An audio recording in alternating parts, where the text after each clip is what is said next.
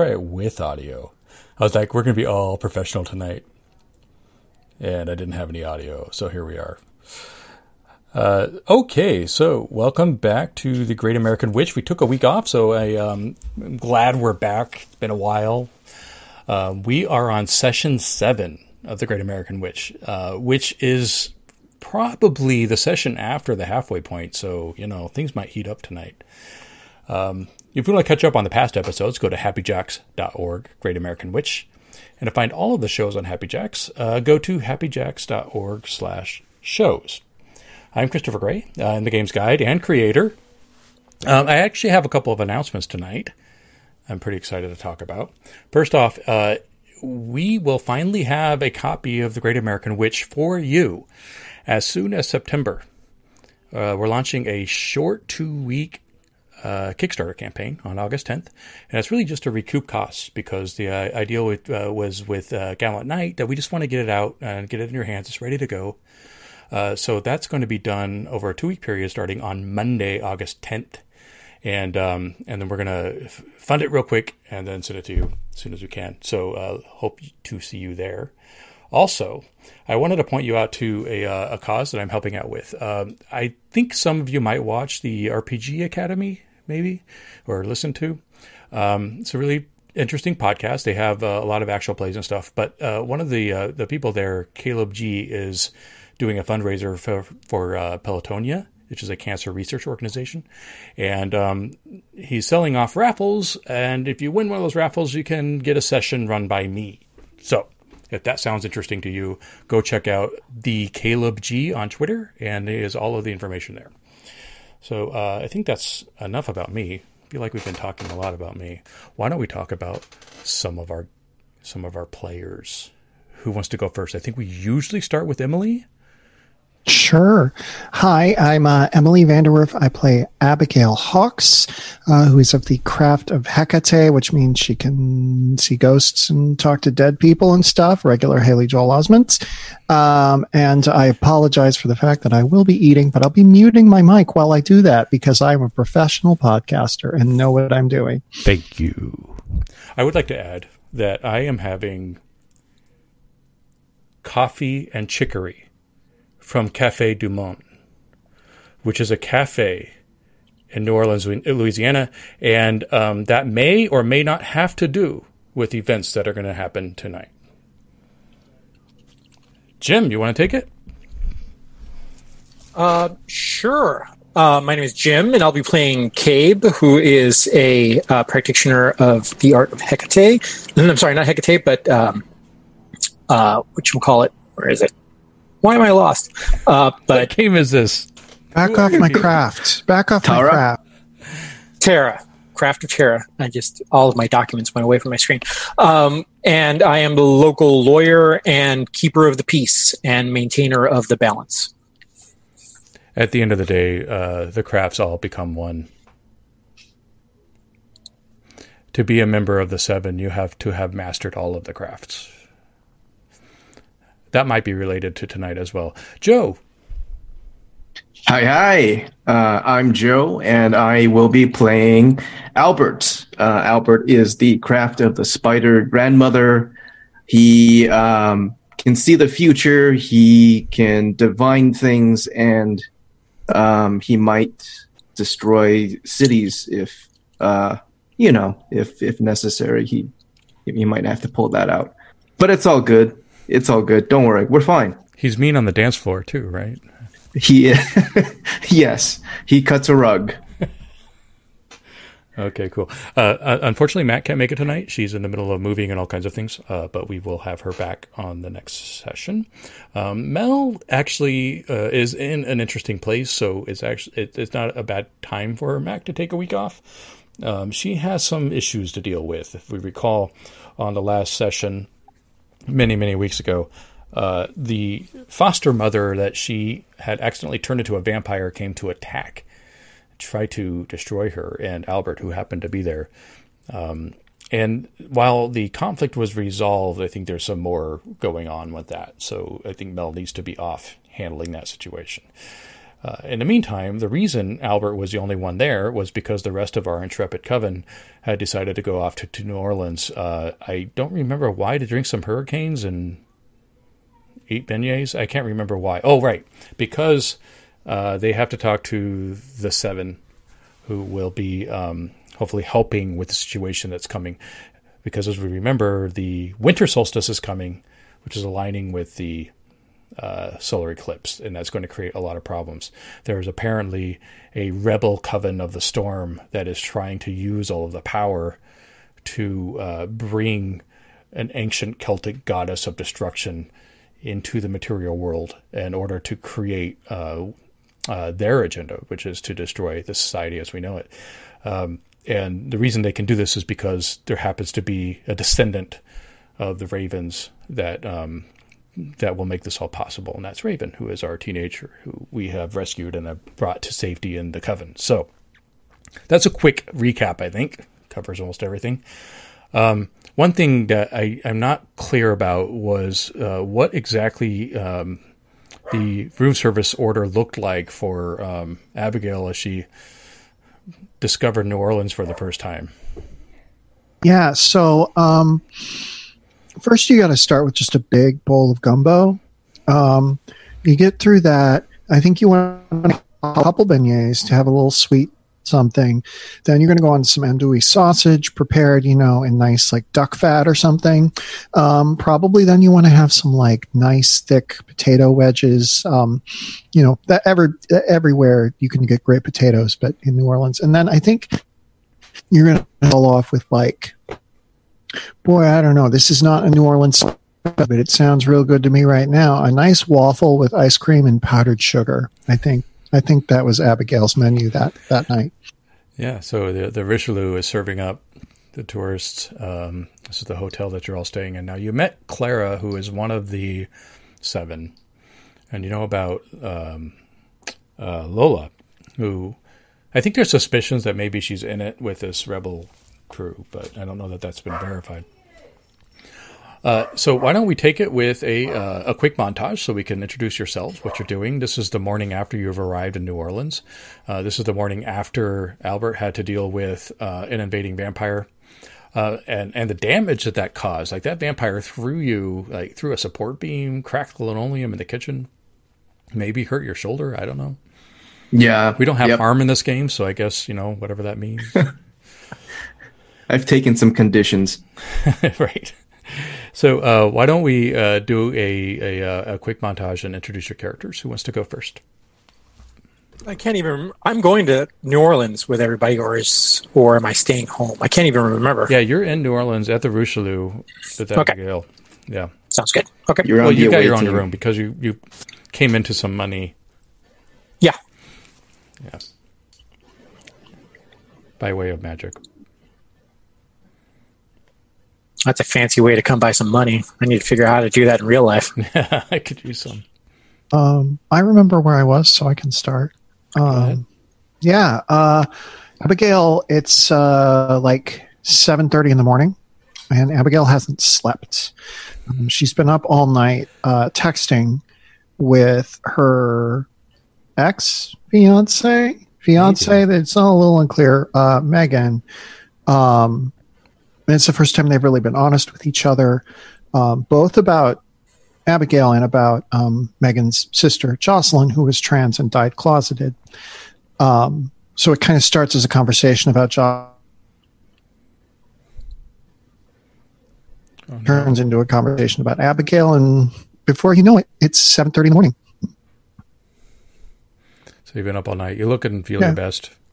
Oh yeah, I mean, I just, you know, I, I, I get more room service, um, get some coffee, ready to go. I'm ready to go. Awesome. And what was, um, uh, uh, oh man, see, it's been so long. I'm trying to, I'm, i started forgetting character names. I feel terrible. Um, oh, what is Jim's character's name? Cabe. Oh, no. Cabe. I wanted to say Cole. I'm like, that's not right. All right. Uh, so, Cabe, what is Cabe doing then this morning? Um, I think Cabe actually took advantage of the fact that he is in one of the most wonderful cities in the world and um, got up early, dressed himself in a nice white linen suit, and uh, walked out to Cafe du Monde hmm and actually had some beignets and some chicory coffee for breakfast, and just sort of people watched uh, in the French Quarter. This is a pretty good time of year to be there. First week of December, you know, crowds aren't very thick. You know, you could actually get a seat at the table. Yeah, and and just sort of sitting there with my coffee, and I have uh, you know uh, a local paper, and I'm just sort of like relaxing and enjoying the sights and sounds. I, I figure I'm sitting at a nice little table, and there's um, some uh, some musicians playing some jazz, uh, not too far away, where it's not so loud, but it's it's just the right uh, ambiance. And you just see Cabe just put down the cup of coffee, put down the the uh, the newspaper, and just close his eyes and take a deep breath and just takes it all in. And sort of between the music and the beautiful architecture and the coffee and the food, uh, he basically just is, uh, yeah, all of this pain and all of this hardship and all this anger is all worth it to preserve because this is pretty freaking wonderful. Would you And he just sort of like lives in the moment. would you say all the pain has been dissolved into a sea of powdered sugar? Yeah, Yeah. exactly. Sounds nice. Uh, Albert, which I can remember because you put the name tag up. Thank you. Uh, what's Albert Um, doing this morning after yeah. all that? So Albert is just kind of putting things together, making sure the the other guests at the at the home are not have not been overly disturbed and they're okay. Um, Well, and he's just kind of control. surveying- Are there other guests? I, I I kind of like the idea that there are always like maybe one or two just transients and people just needing a place to crash. Um, so there's there's always that there. Um, but I'm seeing I see Albert right now kind of surveying the house and the damage done, and he's on his new cell phone, his smartphone, and he's typing in, "Please Google." building supplies thank you. And there's just strings and strings of him doing these kinds of searches on his phone. And then eventually he realizes that he's able to download programs he doesn't call them apps he calls them programs and he's now installing uber and all of the stuff and he's he might go on some adventure today to get some building supplies because he doesn't drive All right. So that's how we start. Um, so Clara uh, comes to pick you up. Uh, those of you in New Orleans. This is a. Um, I think at this point we're going to call it a, a, a momentum um, because I do want to retain narrative control, but I don't know that this is going to necessarily yield conflicts. Uh, so she uh, she comes to to pick you up, uh, and I'll. I mean, uh, I think by this point, I'm assuming that Cabe has gone back to the hotel after the beignets. Oh yeah. So um, she comes probably around about nine in the morning, which for New Orleans is early. Uh, and you know she comes into the the lobby of the Richelieu. Uh, uh, she's sort of young. I mean, for uh, especially for a member of the Seven, she seems very young. I mean, she can't be more than thirty. Uh, and she's you know this young black woman, nicely dressed but not overdressed definitely a local. Uh, and she's uh, and she sort of waits in the lobby. And um, it, uh, when she arrives, though, you can both feel that she is here. There's no message sent, but there's sort of a oh, I, I feel her. And you you remember having met her last night that she has a very large presence, and she's back, patiently waiting.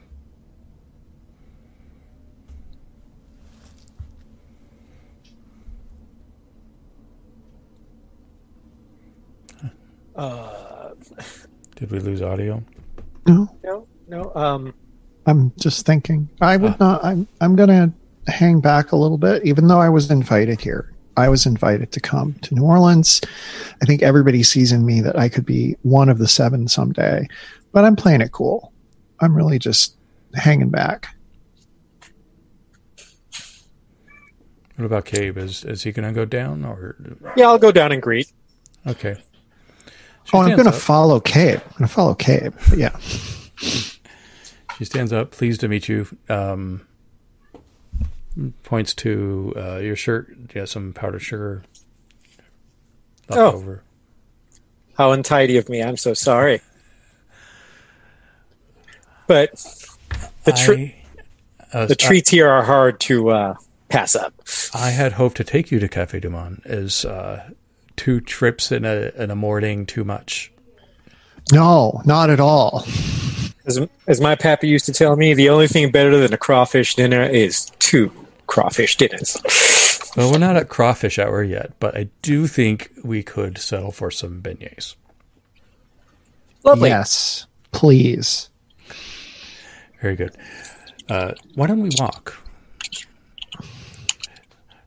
Of course, that's the best way to get around here, other than the the trolley. And Richelieu's not all that far from Cafe Du Monde, so you get to walk through the lower French Quarter, go up Bourbon Street, the whole thing. The sun is very hard for me to to be staring into, but I'm making it work. It's a clear day. Um, there isn't a whole lot of chill in the air, even at this time of year, but it's nice, pleasant. Um, uh, you can see St. Louis Cathedral off in the corner. You can see uh, all of the landmarks sort of as you're going through. Uh, cafe Du Monde is a sort of open cafe, sort of, um, kind of partially covered. Uh, it's busier than it was when Cabe was there earlier, but it's not that busy. And uh, she finds an empty table. Now, tables sit three, but you know she kind of brings some other tables close in, so that there's more room for more people, even though it's just the three of you.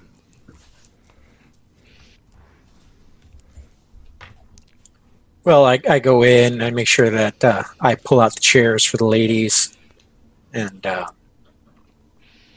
seat myself after that. Thank Just you, all smiles and happy. Thank you. It's very sweet, very gentlemanly of you. Very Well, when in. Rome. Well, when in Rome. Um, I'm just gonna like start asking Clara about like tourist stuff I should see while I'm here. I'm just like I don't travel a lot, um, so you know if you have any recommendations like I should see before we go, just please let me know. Uh, you should definitely take the cemetery tour, but don't go unless you're on a tour. It can be a little dangerous up there. I do recommend that you go to Lafitte's, uh, which is Oh, the yes. oldest bar in America. Ooh. I think maybe the uh, alligator tour is always fun if you want to get out of town a bit. Also, want to visit some of the voodoo stores around here. Oh, sure. And there's some real magic in them, too. Uh, many of them don't even realize they're witches. We have a lot Cool. of Ajay witches. Uh, it's very vibrant for our community, very safe for us here. Well, I can see why we've chosen this as a capital of sorts. Well, in the time, we didn't really have a choice. Uh, our ancestors were fleeing the uh, witch trials, and the French colony was one of the only safe places that they could go away from the Puritans. And we just never really left. Well, uh, practicality states that you uh, stick with what works, right? Sure. And we do have our problems, of course, but uh, it is a sanctuary, I think. Well, we have plenty of those, but I don't want to speak on that in this particular venue. I just uh, wish to enjoy myself for a while. Well, uh, time is of the essence. And when she says that, uh, things sort of slow down around you. And you feel a waft of magic washing over you. This is something that you probably have never experienced before. Um, the waiter has just brought the beignets, and as he was turning around, sort of slow motion, begins to walk away. Everything sort of slows to a crawl, except for the three of you. And you have beignets. Yeah, that'll do. Maybe a little bit of privacy. Mighty kind of you. I appreciate it. Is this because Still I didn't? But it's very, very slow. Is this because I didn't sleep last night? Is everybody seeing this? Just drink some more coffee. You'll be fine. Okay. Well, we don't usually sanction non-sanctioned magic, but in New Orleans, sometimes we have a little bit more leeway. Well, have has anyone spoken to you about what we've already stated as our current situation, or do you need a briefing from the beginning? No, I'm um did some divinations. I think I'm caught up. So are the rest of the seven. That's fabulous. And at that point, uh, trickling one by one, but at normal speed, contrast to everybody else, are five more people.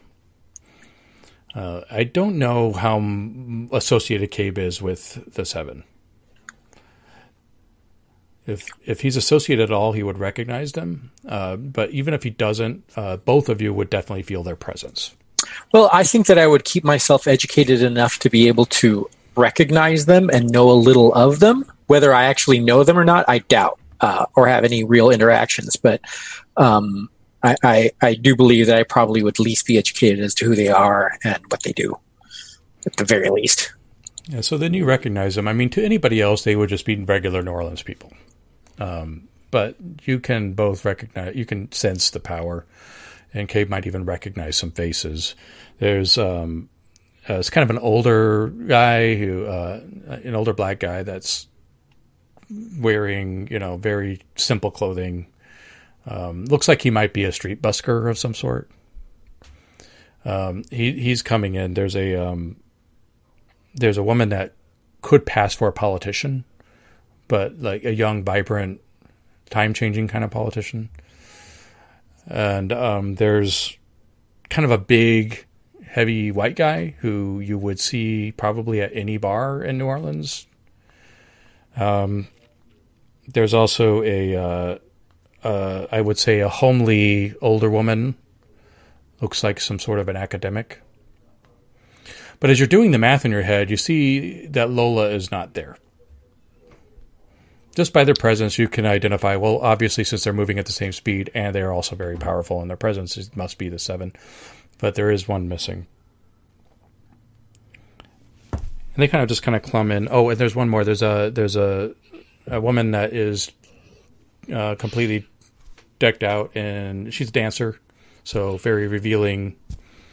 Um, probably on the queen side more than on the uh, other side.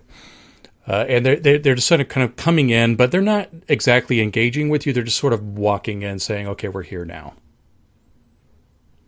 We've been summoned. Here we are. There's not um, a, oh, let's have some beignets. They're like, what's going on?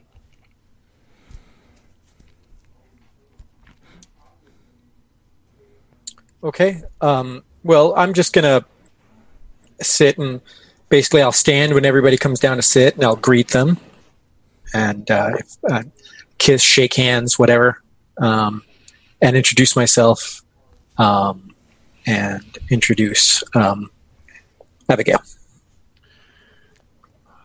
Hi, Abigail. Um, Abigail is very acutely aware that she feels like she's like the seven year old that's been invited to sit at the adults table. So she's just like sitting by the sitting aside quietly, just kind of watching what's happening. But I think also scanning the restaurant to see if there's anything amiss or see if she can spot any spirits who might give her some clues. Okay. Do you want to do you want to do an awareness, or are you going to do an outright divination? Um, I'm going to just do an awareness for now. Okay, Remind me what that is. That oh, I didn't say what aspect I'm in. that's true. You do need to know that. Um, awareness is wisdom. yeah, I think. Um, yeah, I think that I'm. I'm going to be. Um, God, it feels. You know, it's early morning. I didn't sleep. I'm probably in crone. It's really. it's really too bad. Um, But you're being honest, so I appreciate that. yeah. Um, I just you know how it is. All right. So awareness plus wisdom. Um, Yeah, uh, you're confronting. I'm going to call it coven meet, uh, which is sort of like the uh, all of the seven are together. Well, I got an 11, so Excellent. yeah. Well, uh, the sorry, I knocked my headphones out. Uh, okay, what you do pick up on is that they are on high alert. Every one of them are battle ready. Um, the mundanes are in a completely different time frame altogether. Like this is all happening f- faster than a, f- a fly swatting its wings. This is happening extremely fast for them, so they don't even see this going on. Uh, You're moving faster than light. And that's what your awareness tells you. Also, they are ready to throw down. There's some serious things going on, and they are um, definitely battle ready. I'm going to Uh, subdue this conflict. Still on the table. I'm gonna nudge Cabe and like text him under the table. Uh, yo, seems bad. I smile at her and nod.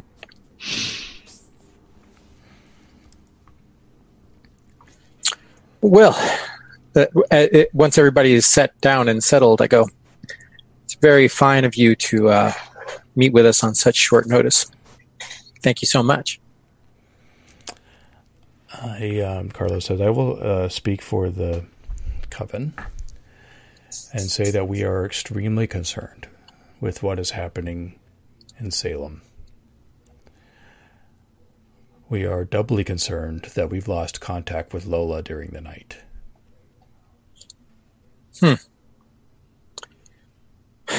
I far be it from me to speak ill about anyone, especially uh, when they're not present. I usually like being very direct, but uh, we've had some suspicions about her being involved with this plot in some way, shape, or form.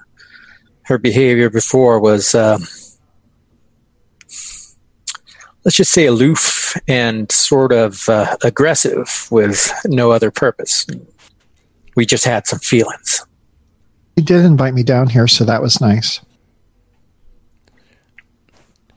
Yes, I, I'm not sure that she expected you to come.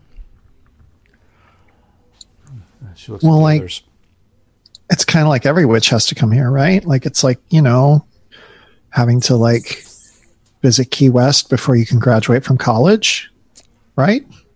Eh, despite that, be careful what you wish for. See, this guy. Nonetheless, the invitation was made. It was very gracious at that point. And seeing that we uh, do not wish to uh, resolve problems that are technically over our heads, we decided once we've actually gathered the information to come speak to you, especially since the upcoming gathering is going to be at our domicile. Well, I think we've all divined to see what is possible during this gathering. And we are far too late in the calendar to call it off. And even if we did, that wouldn't change the objective of the Storm Coven. Agreed. Where is Albert? Uh, he is at home. Albert, you're suddenly standing in an open cafe. There are beignets on the table, and a bunch of mundanes stand, uh, eh, walking kind of in extremely slow motion, except for the witches that are present that are, seem to be moving normally. Again, we don't usually use unsanctioned magic, but I think we can make an exception. Hello, Albert. We are the Seven. Yes, of course. Um, hello. I was Albert, not you have- aware that I would be needed here. I imagine how Albert, like with a hammer in his hand, as he was trying to fix something. Right. Yeah. yeah. Albert, you have to try these. They're called beignets. They are so good. They are indeed. Yep. Have a seat. And actually, I think it's probably a wise idea, especially since you're the one that has uh, familial involvements in this.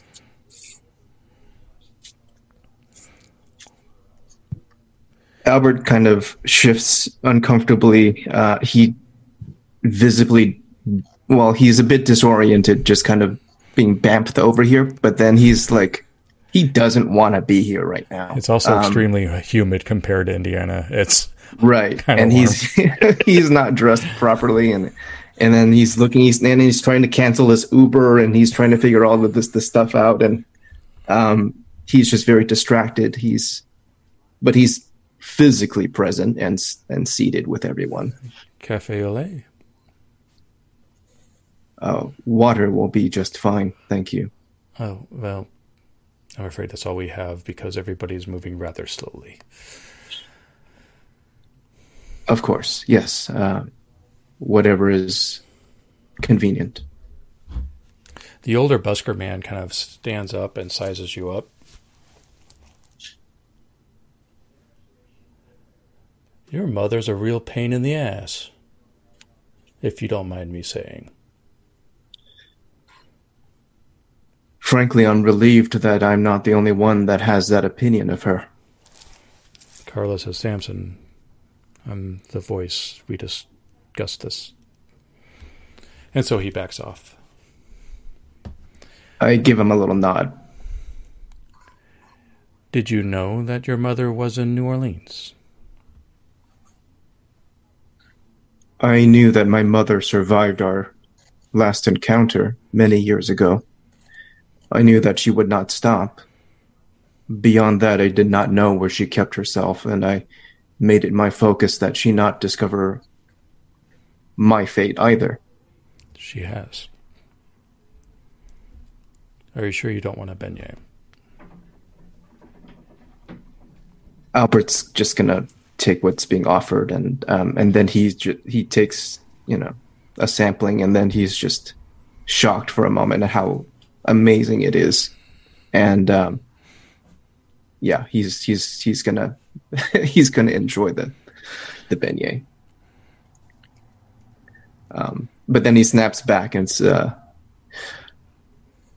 "I many years ago tried reaching out. Can I have more? Thank you, thank you. Uh, many years, I I tried to warn all of you. The only one that would take my uh, audience was Lola. And every attempt I made to warn of my mother and her intent, of her potential, was met with more excuses, more cold shoulder. And for many years, I thought she spoke for all of you.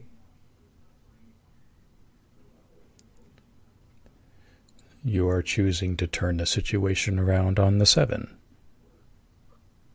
No, I'm just, I'm honestly sharing. Like for many years, I thought Lola spoke for all of you. Like this is new to me. Like why am I here? I thought you guys all decided.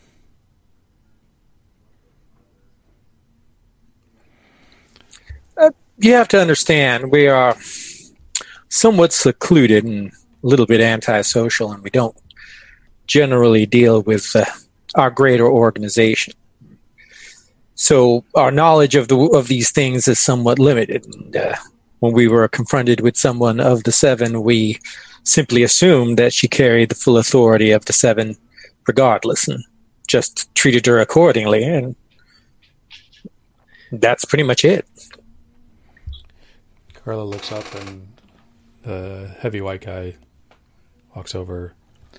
She whispers something in his ear. And then he walks back with a satisfied nod. Could you find your mother if you had to?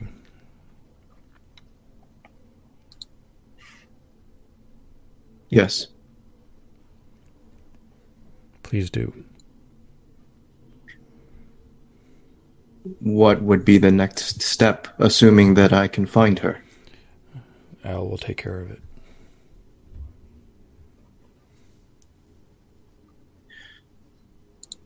Forgive my impertinence, but am I to understand that Lola did not communicate with the rest of you what I've been trying to tell her all these years? Lola has not.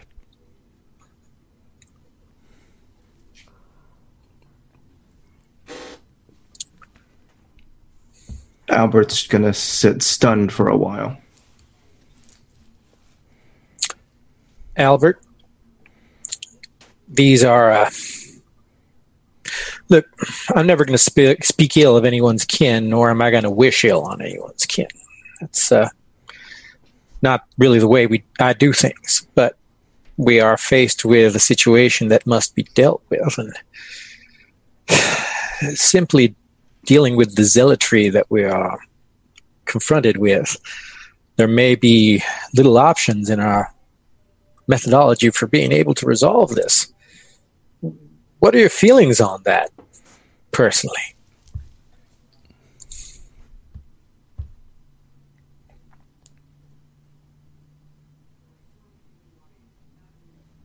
Albert remained silent.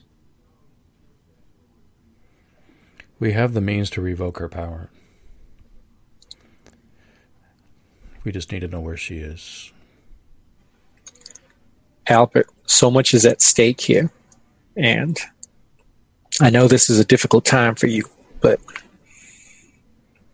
all I can do is encourage you to do the right thing and to act in the best benefit of everyone involved. And that's all I'll say about it. No, that, that will never be in doubt. I just wish I had not wasted so many decades. This ends. I'll do whatever I must. Then let's get Just to it. Promise me that you'll do right this time. End it for good. Take her seriously.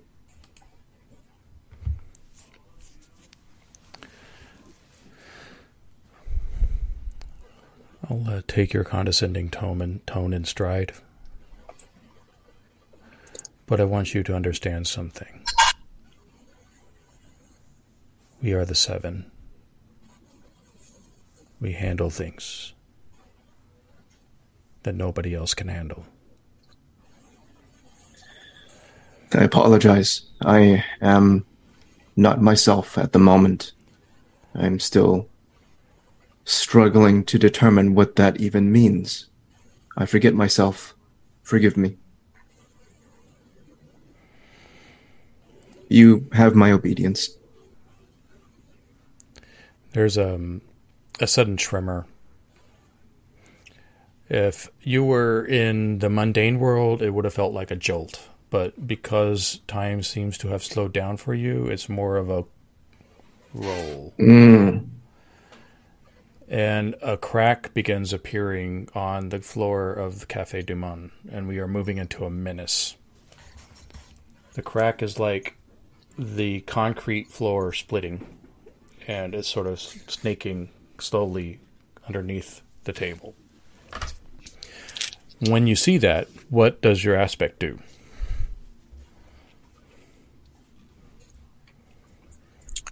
Uh, guess I'll go into Crone. Or, you know what? No, starting in this whole thing, I was in Mother, so I'm gonna say I'm in Mother. I'm going to shift to mother. I think that's my. I think that's where I am when I'm suddenly alert. Uh, I'm shifting into crone.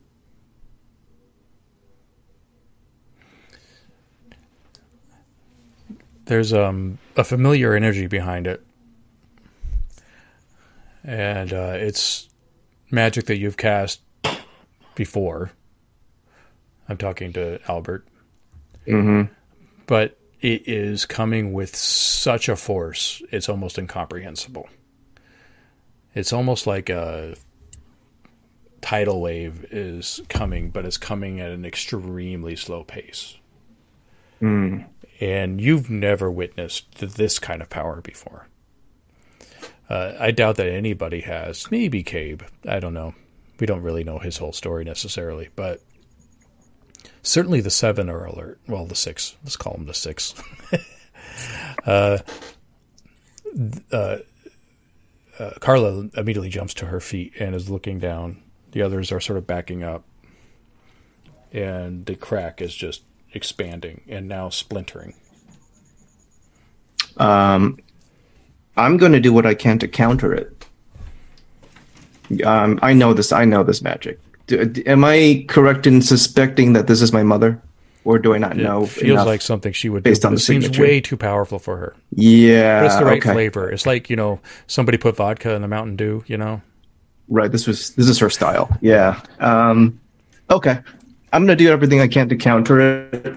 Uh, um, so I have nothing of the natural world can harm the subject. i I'll say like the subject is um, just our vicinity, our environment. Um, Okay. yeah. All right, that might work for your immediate vicinity. So let's see what happens. Uh, you're confronting a um, crack on the floor.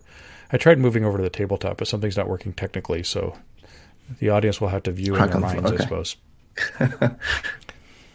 Play along at home. um, shall I roll for that? Yes. And this is at uh, Woe or Uh, you're in a minute, so that that means that all magic, but the but your aspect is at will. Okay, cool, good. Not great. I have a four. Okay. All right. So, um, well, first of all, what does it look like when you cast a spell? What is it? What's going on?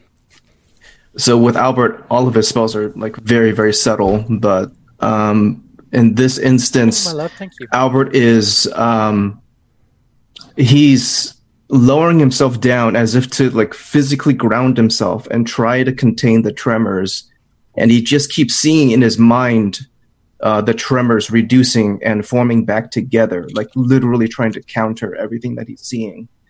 Um, and he's spinning all of this through his connection with the spider grandmother, just basically seeing every instance of this being countered in his mind and holding that intent, but he's not doing too well. So uh, when he kind of like takes it up in his mind, it, the force just goes through like a fire hose, and snaps some of Albert's ribs, maybe three or more. It's coming. It's coming inside that the force is expelling. Okay. and, and Okay. Albert comes stumbling to the ground.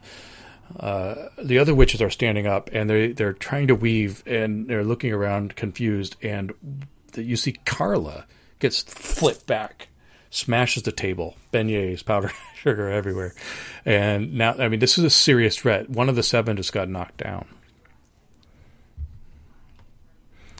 Floor is splintering, cracking, and beginning to cave in. Uh, Chris, Yeah. are there any statues around here? I don't know New Orleans well enough. Uh, I've been to Cafe du Monde a number of times. I can't think of where there, but there might be something like. Well, what are you looking for? There might be like a, have- a water fountain or something. I have a spell that will let me return a spirit to its body, and New Orleans is full of ghosts, but not so full of bodies. I want to see if I can put a spirit and a statue to do some fighting oh, stuff. Oh, you want to make like a golem? Yeah. Um, I, I think uh, we might need to stretch uh, the city a bit, but I, I imagine that there would be like a, a water fountain with um, a statue of um, I don't know. This is Catholic territory, so maybe one like maybe like a maybe it's like one of those Like baby angels. Oh yeah, like a cherub. Cherub, thank you. Oh yeah, it's a, the, I'm just going to say the angel Michael is there's Oh, a, yeah, we can do there's a statue. sure. Yeah, the angel Michael, nearby church. yeah. Okay. Um, you can confront the same conflict crack on the floor because it's what you're going after, right? Yes. Um. All right. This is also a spell. So. Uh, that is an that is a nine. Okay. So uh, you're able to um, locate something that you need a vessel. What spirit are you putting into it? Um, There's a spirit. Thank you for following Scuba Tuck 94. There's a spirit sort of- being able to be There's like a second story here. I'm just making this up. I've never been to this place. There's like a second story here, and like in the window, I can see the spirit of a woman who looks out toward where you know the sea would be, um, and I just sort of intuitively know that she's like the wife of a of a captain who uh, was waiting for her husband to come home, and he died at sea because of pirates, and I just intuitively know all of this stuff, and she looks like angry. She looks like she's just like angry at having been here so long. So I just kind of like create a path. I like extend a hand in her general direction and she can feel it. And she like, like takes, excuse me. She like takes my hand and sort of flows through me.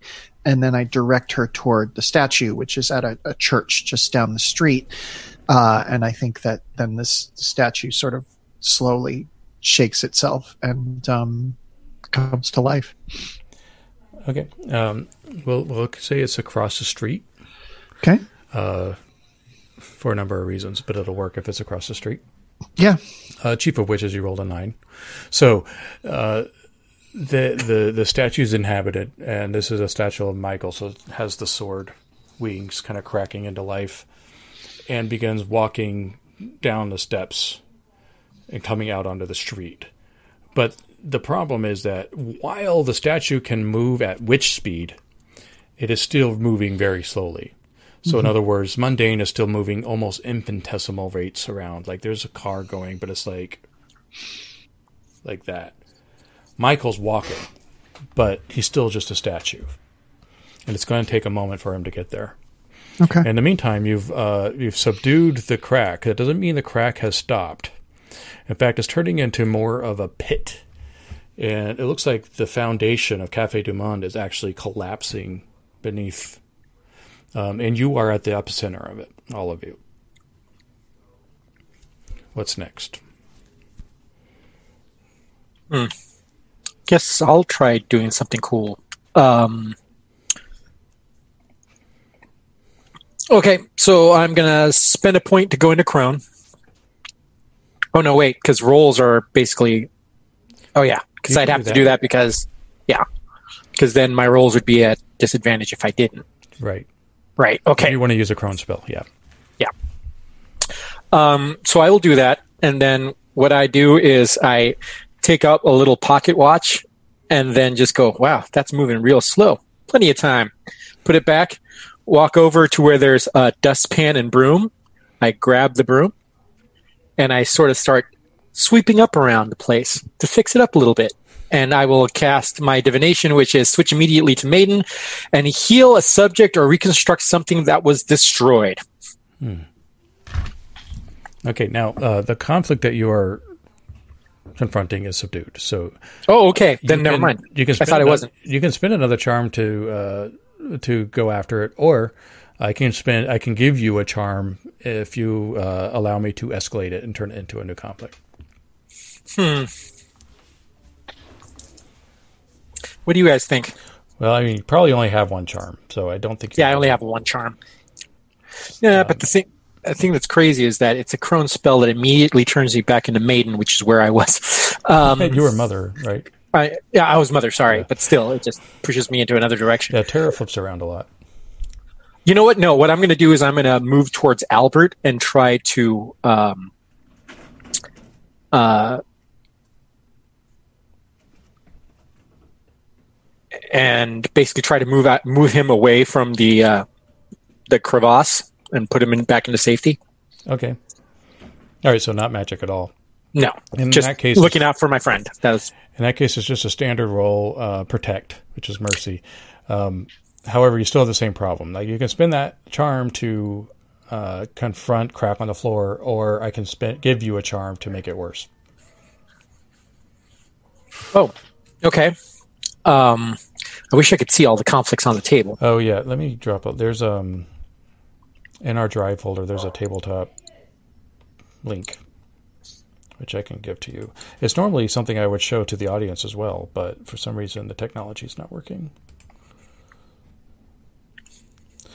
Uh, But right- just uh, right straight up, what are the conflicts that I can actually do something about? There, there really isn't. That's why you're in a pickle. Either spin the charm to go after the one conflict that's that you're dealing with, or I escalate it, and then I give you a charm. So it's like you know what happens during dire situations. Okay. Uh, so there's no unsubdued thing to confront. No. Oh no, there is Storm Coven. Oh, Sorry, my bad. I was withholding information. so you can confront that. You're going after the coven directly. That protecting uh, Albert's mom's son. Okay, then I will spend a pip. I will go into Maiden and I will do my divination from there, and I will switch to um, Mother back and immediately protect the subject from harm. Okay. Got it. Is the subject like Cafe du Monde? Yeah. Or, yeah. Okay. All right, let's go for it. See what happens.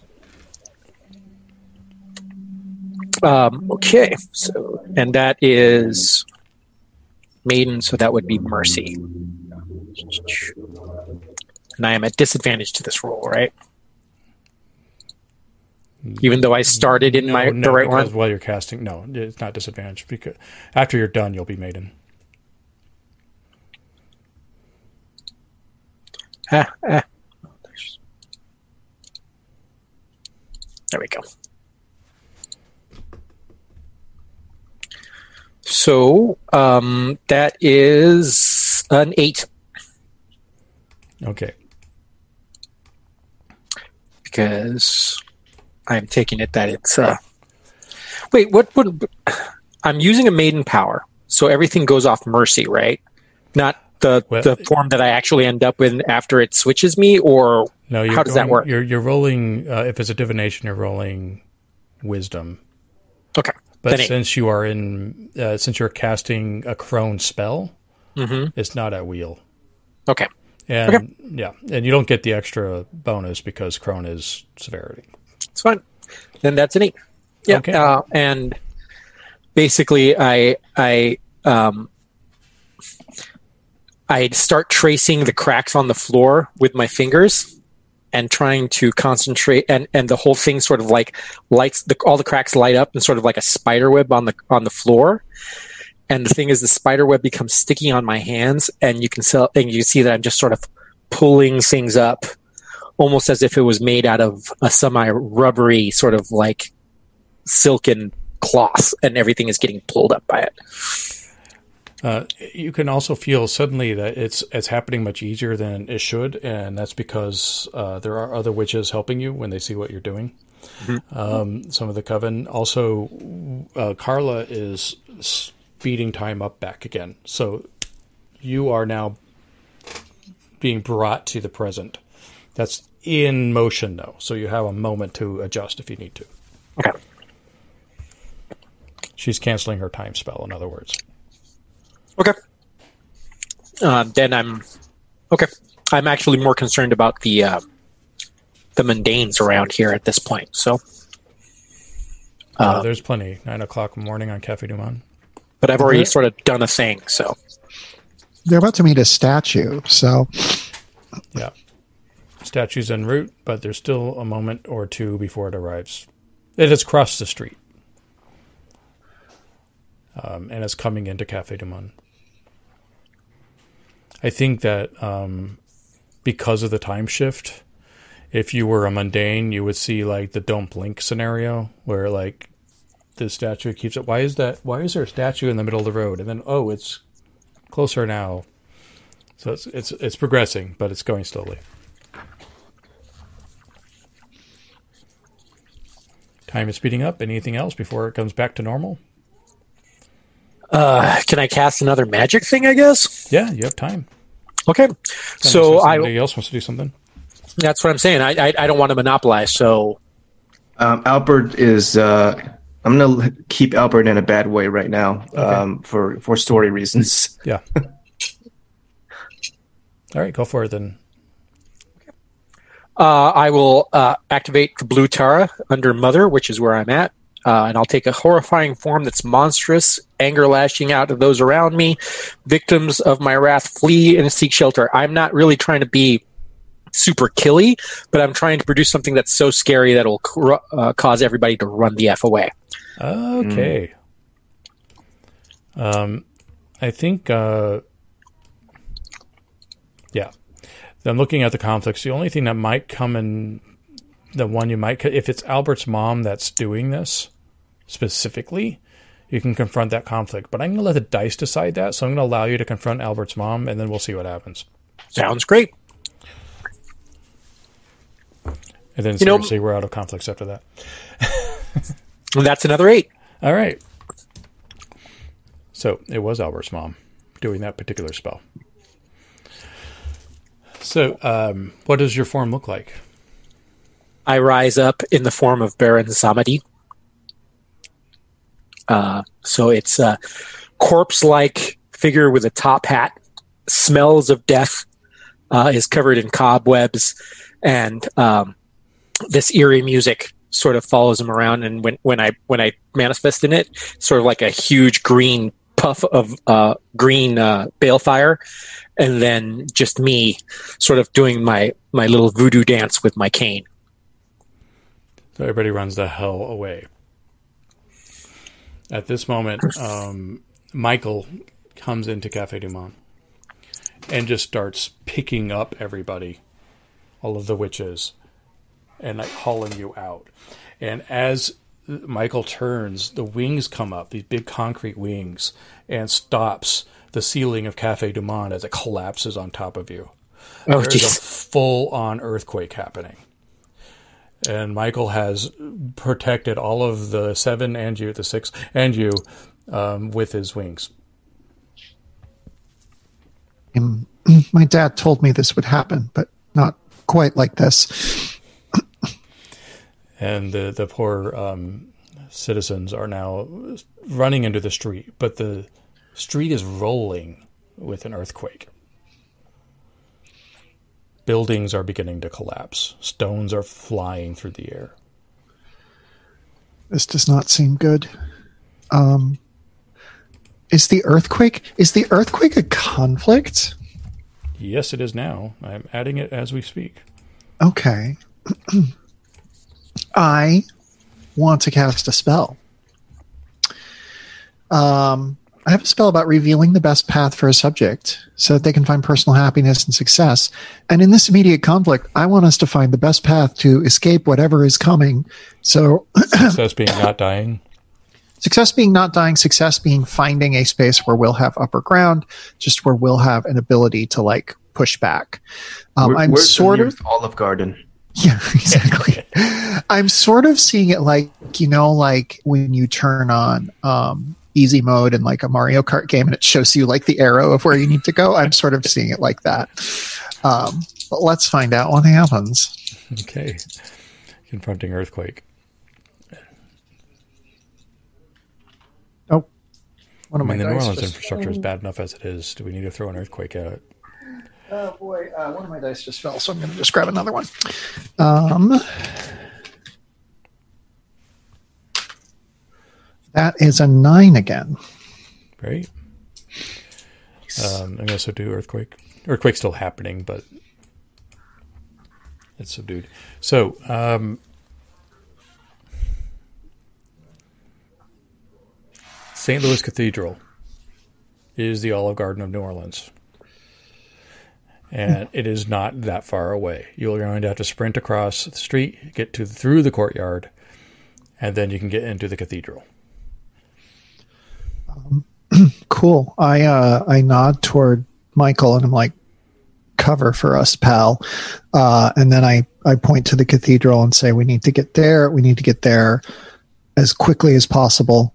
Um, unfortunately, a thing that I chose long ago on my character sheet that uh, I have a refuge of churches or temples is going to come in really handy right now. Okay. So um, the guardian angel or the archangel Michael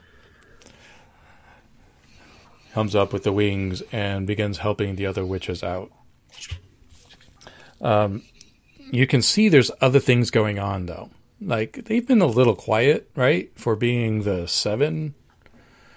Uh, but once you kind of look up and you're starting to get out of the uh, area from where the restaurant is collapsing, the cafe, um, you can see that every last one of them is fighting some sort of unseen battle. Uh, Carla is uh, was was with you under the actually they all were with you under the angels, but now that things are sort of breaking apart, you can see Carla is casting magic at something unseen. She's literally throwing bolts of energy into the air, but they're disappearing after she throws them. Um, the big guy, the big white guy, is on the ground and trying to push something that he can't, you can't see off of him. Uh, a couple of the other people are under rubble. It, it's like they are fighting other battles, and you realize at this moment that you were only dealing one aspect of what's going on. Oh, and there's an earthquake. So, Abigail has noted that St. Louis Cathedral, safe house, and you're all going to make it, try to get over there. Um, however, there's an earthquake going on, and since it wasn't a uh, you know 10 plus success, I'm going to have to make you guys roll to get over there. So either you can address this with a magical solution, or a mundane one, but it's not going to be easy to get to the cathedral. Um, there really isn't another conflict in play. The problem here is that there's an earthquake. And this is an old city, and, the earthquake is demolishing it at every wave. So I'm going to have to just escalate it, I think, at this point. Um, the conflict that you're confronting is that New Orleans is under sea level. Well, that's fun. The earthquake is breaking apart all of the barriers of the city, and so the city is beginning to flood. Um, my solution is going to be to rally um, and just grab people as I can because I assume there's like innocent bystanders here. Oh, tons of them. They all left because uh, you know Cabe scared the living shit out of them, and they're running for their lives. However, they're running into a rolling earthquake. Yeah, I'm gonna do. You know, I'm I'm gonna to gather up every ounce of uh, uh, strength and resolve and confidence that I possess, and say, "Hey, follow me. We need to get to the cathedral." I realize, you know, I, uh, that that's the place we can be safe. Okay. Said I can do a rally. Rally. New Orleans is under sea level.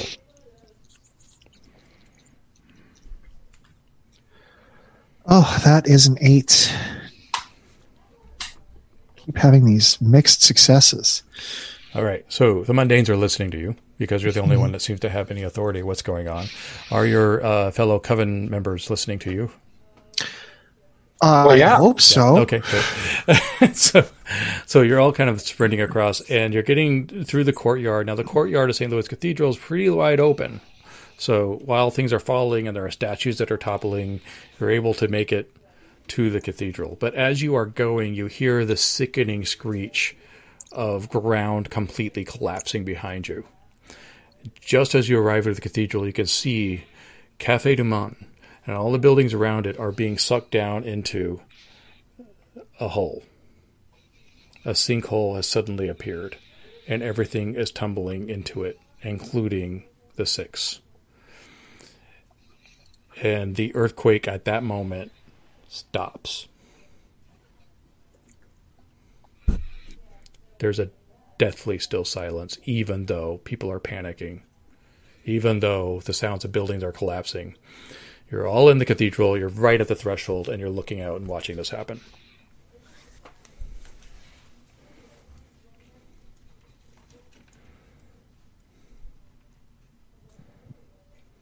Hmm.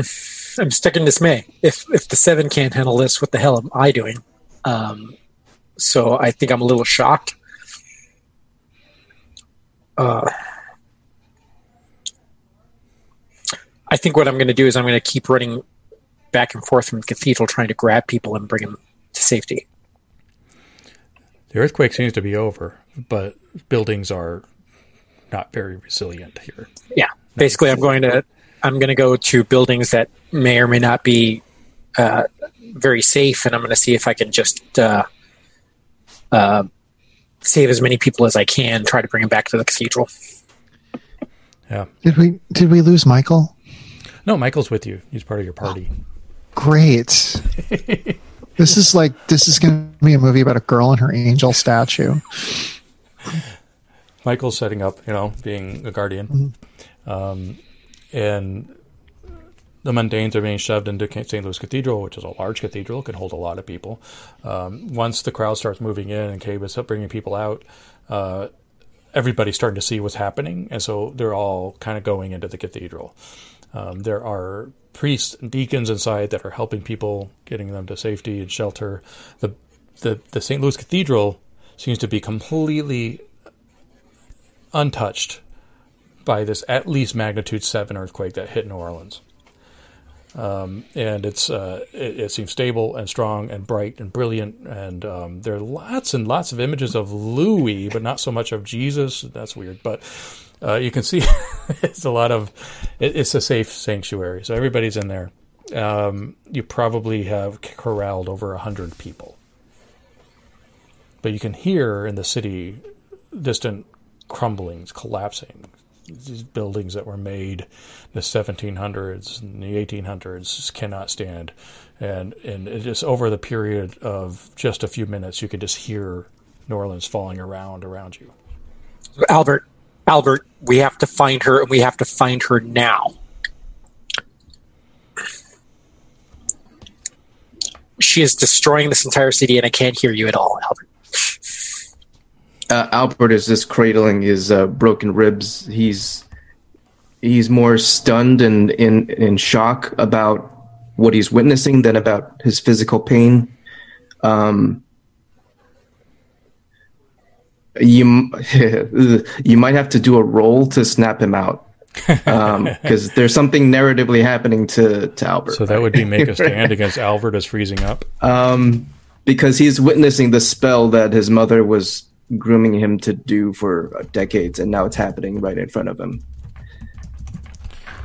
Or would it be a rally? Since I'm trying to get oh, like a help? rally, yeah, yeah, yeah. Rally, rally yeah. makes sense. Albert is freezing up as the conflict. Yeah, yeah, that makes more sense. Yeah. And that is a 10. Awesome. Oof. So that okay. means then that uh, Albert, you get a. Um, this was magic. So, no, no, this was a mundane. So you get a charm for going along with Cabe. Nice, very nice. That will come in handy. Um, and narrative control. Albert, uh, yeah, Albert begins to slowly mend himself as best he can. Um, he's gonna do I, I don't know that Albert has any healing. Does anybody have like a restoration or? You can all do magic even if you don't have the spell. It just happens at will. Okay, yeah, I'll just I'll attempt to heal. We're still in menace, um, right? Yeah, we're in menace. Okay. So it happened okay. at woe anyway. I'll put a conflict okay. that Albert is hurt on there because that's true. Something about those broken ribs and his ability to cast or do magic right well, now. Breaking from the inside too. I mean, it was like yeah, the ribs probably punctured his chest. Uh, right. I'm going to take off uh, my coat and rip it into strips and start binding him around his midsection, trying to get those ribs immobilized. It's like Albert, mm. I just feel your side. Mm. Oh, that's oh, there's ribs. Okay, he takes off his jacket, starts ripping. Says it's it's going to hurt a little bit, but it's going to keep you together a little bit more. See if you can do anything else. And I I, I start making the bandages and tying them around.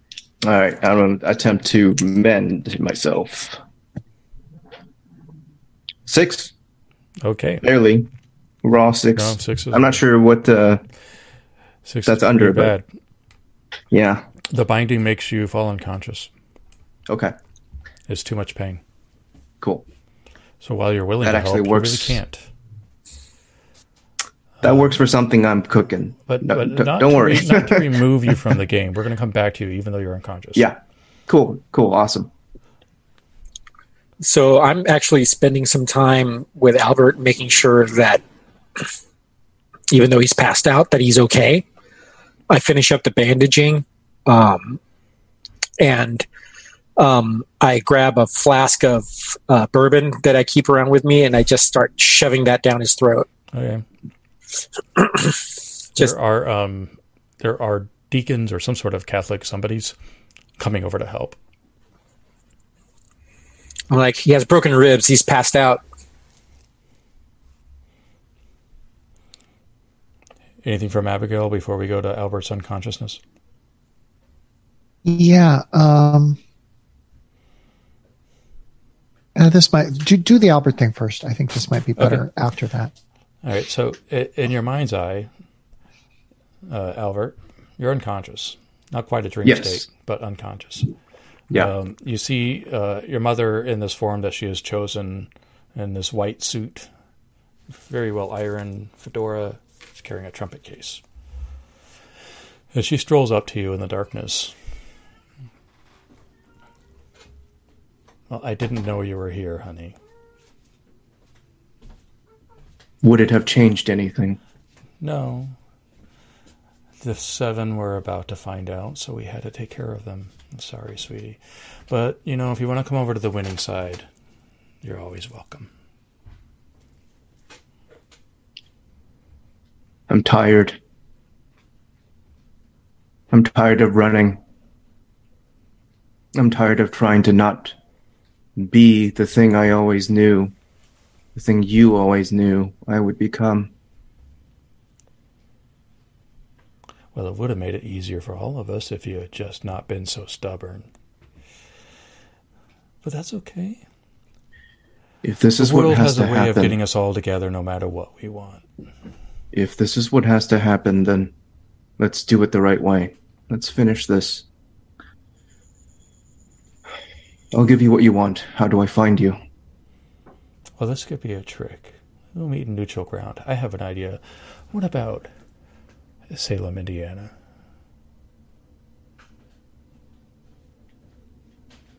Why there? Well, that's where the magic has to happen, isn't it? I think you might be waking up soon. And you do. This is a menace I can do this. You are in so much pain, Yeah. but you're awake and you're alive.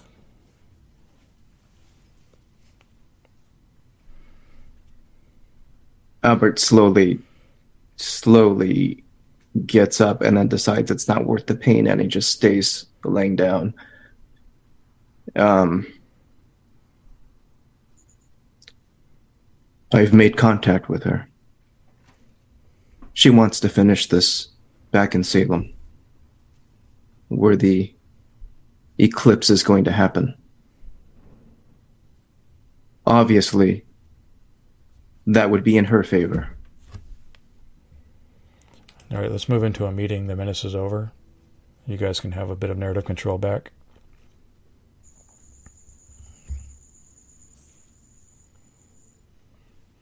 Yeah, you had plenty of time to slap us around.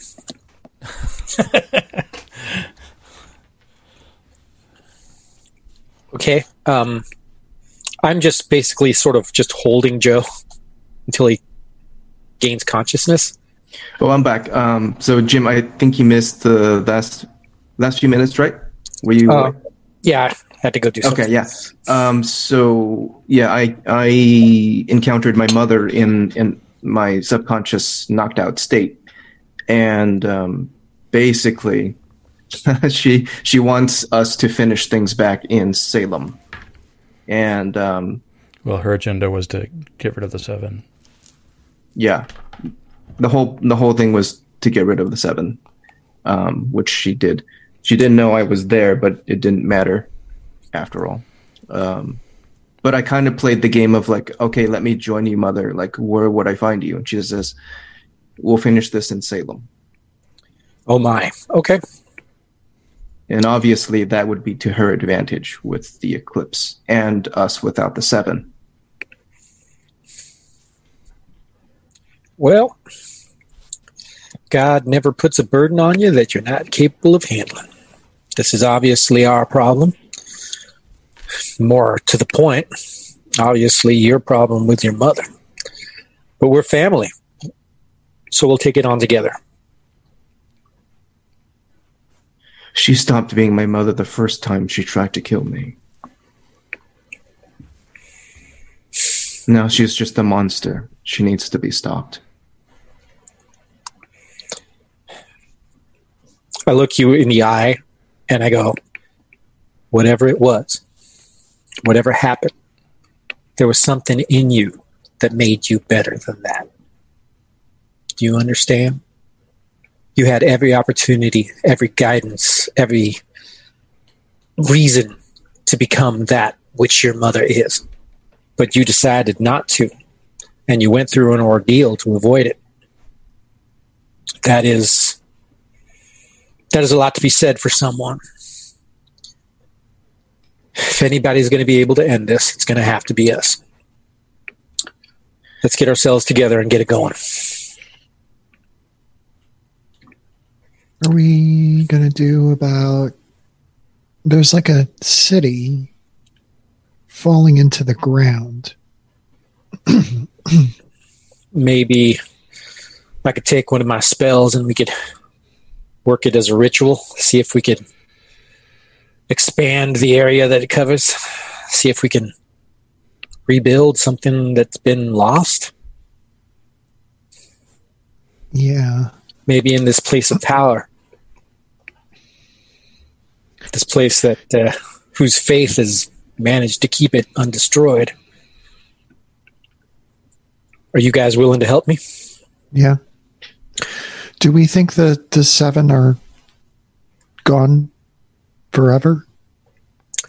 I think that whatever Albert's mom had planned, it definitely has a tone of permanency. She needed them out of her way. They're out of At the way. at least long enough for her to complete what she wanted to do during the eclipse. I doubt the seven could be so easily eliminated, but they can be disabled. They have For our like a purposes. That's Well, I have They- a feeling. go ahead. I have a feeling that if it wasn't for for a member of this uh, conspiracy within their own midst, they wouldn't have been brought together to attack so easily. I they have to have like a designated survivor or something, right? There can't just be like no seven. Like who's in charge then? Us? Lola. Okay. She is the only standing seven now. Yeah. Well, I don't like that at all. Um, okay, let's do this ritual. Let's try to save as much of New Orleans as we can and as many of these people. Um, and then let's figure out a way to get this angel back to Salem. And uh, yeah, we're going to have to prepare for war. Yeah, I just kind of picture uh, Michael kind of like scratching the back of his neck. We're going to have to like ship him UPS. It's going to be very inconvenient. I, very expensive. I caress Michael on the cheek and I'm like, "Are you sure? Are you bound here? Do you want to stay?" Uh, well, uh, okay, so uh, this is a coven spell. We'll need to move this into a. Uh, uh, let's just call it a momentum, so it'll be a straight roll no matter what. Uh, the way coven spells work, as long as there are three or more doing the spell, then you don't have to worry about penalties and things like that. Um, you know, the conflict, and it would be New Orleans is broken, or at least the French Quarter. Um, the challenge is there's a massive sinkhole where Cafe du Monde was, which makes me sad personally. We're going to bring those beignets back, Chris, for you. For you. I did I did get their uh, beignet mix and did make the beignets and they were pretty good, but it wasn't like that. So that is um, it's going to be a challenge probably beyond your power uh, to really heal that kind of destruction. But there's a lot that you can do, and we'll just sort of let the, the dice decide.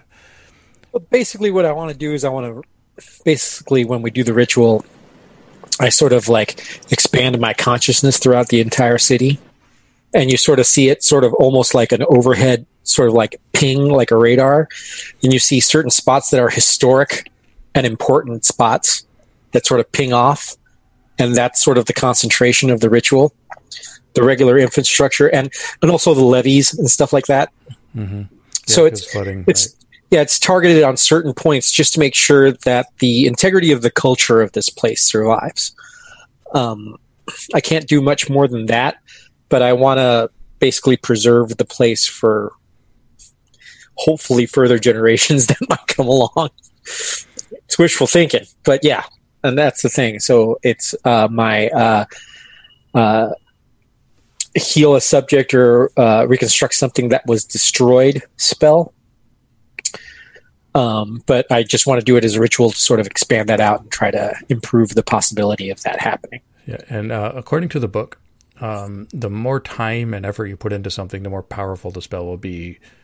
Uh, on top of being a coven spell, so uh, that that's up to you. I mean, you can take it as far as you need it to go, but it is Um, one roll, so What I'm going the, to what, the uh, failure will be just as bad. what I am going to do is I am going to guide everyone in prayer in this place that goes along with it, and the prayer is going to be for the beauty and the uh, culture and the uh, diversity that is New Orleans to be preserved. Uh, so I'm trying to add the power of everybody else's faith within this cathedral to help along with the uh, the mission.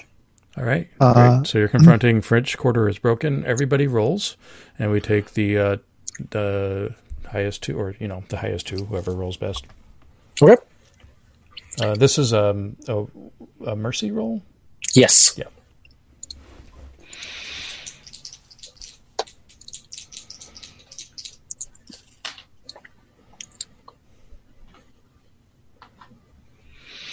I have a Six, finally. Something over a four. Six isn't I got- good enough.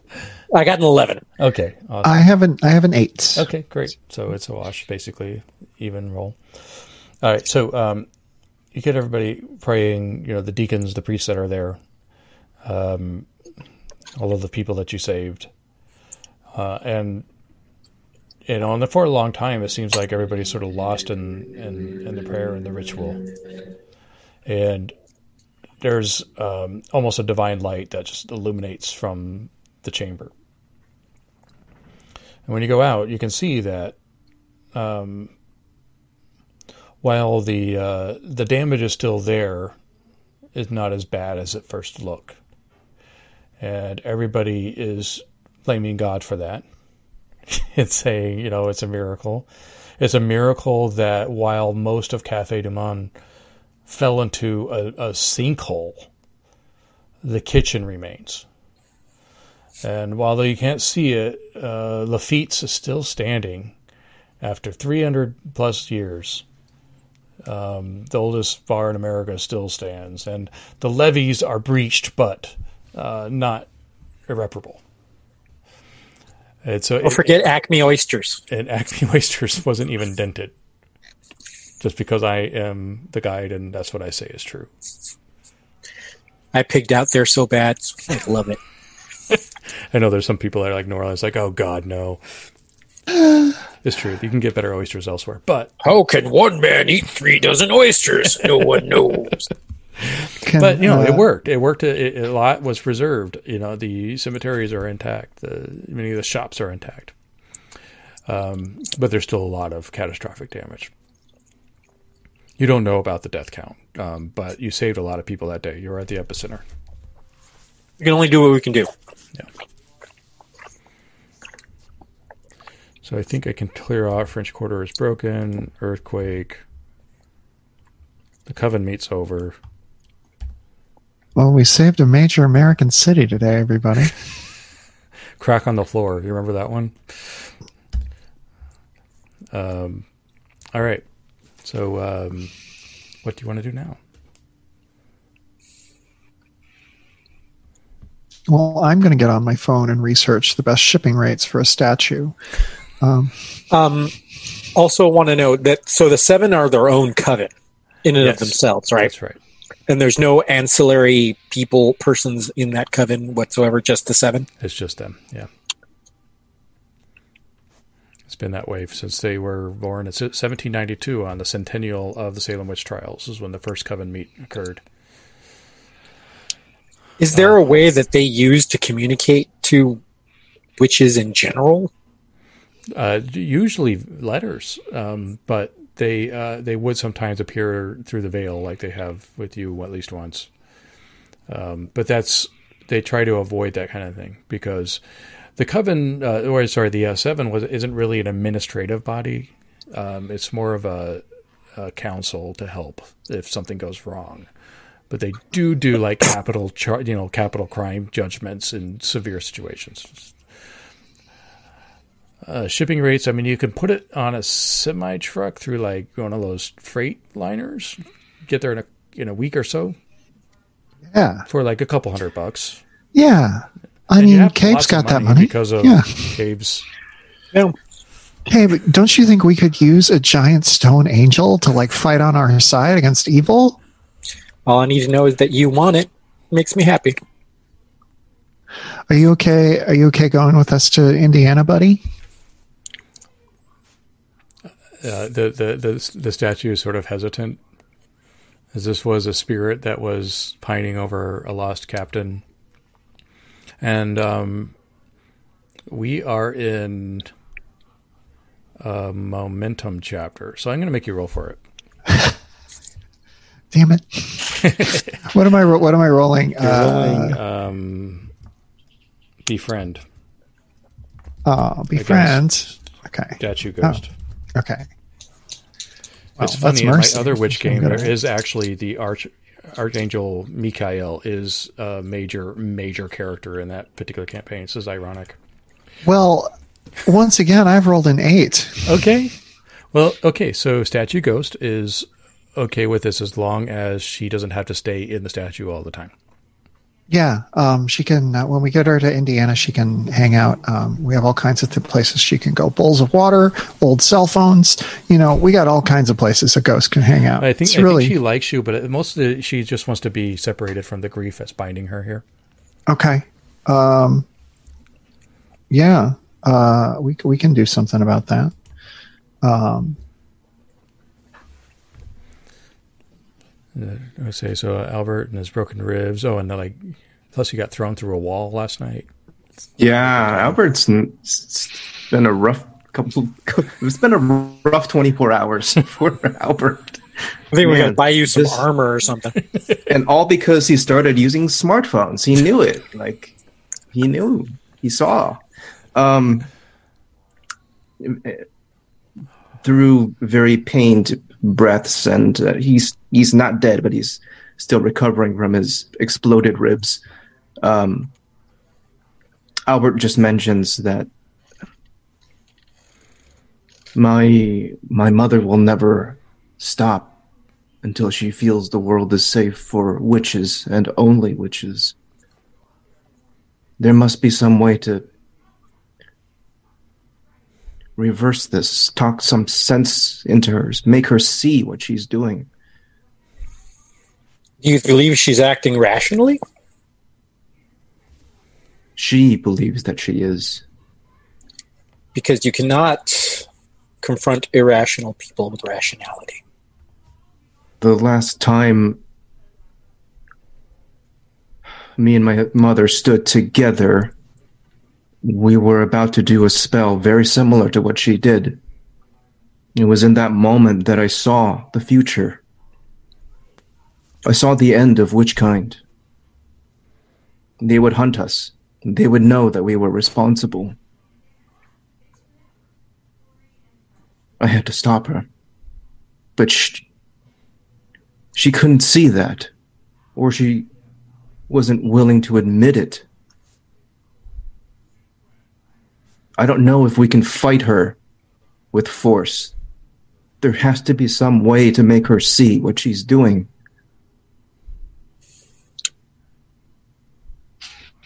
Oh, we lost Jim.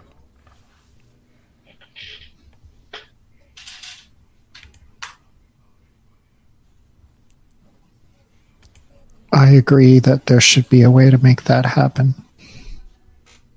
Albert, while we're here, um, I'm going to do a spell. All right. Well, we're still in the Uh. Yeah. Oh, so I don't need to do a spell. Can I just be like, blah? Um, Well, um, we we haven't. I was about to switch you into a meeting. Uh, so if you would like narrative control, we can just do that because I was planning on doing that anyway. okay, cool. Um, yeah, I want to just, I just want to talk to this lady that's in this statue and figure out um, what it is that's that's binding her. Um, and uh, long story short, she feels um, sort of I guess I'd say she feels like she like like all ghosts sort of have unfinished business, and her unfinished business is not necessarily finding her husband. Her unfinished business is that she spent her life waiting for someone else to give it meaning, and um, that was not the way to go. So this is like a way for her to give herself meaning so that she can finally cross over and feel like she has accomplished something, at least with her afterlife, even if she didn't in life. Um, and uh, we have a we have a, a, a lovely chat about that. She sort of exits the statue to talk about that with me, and um, uh, she agrees to uh, join me up in Salem because uh, if she fights against the forces of evil, maybe that'll be uh, enough to make her feel like she's uh, done something with her life. That sounds great. Um, and she doesn't have to like stay in the statue during shipment. I mean, No, she can uh, she can hang out in the back of the truck. You know, um, yeah, she hung on the train, um, and then when she gets to the the house, she can.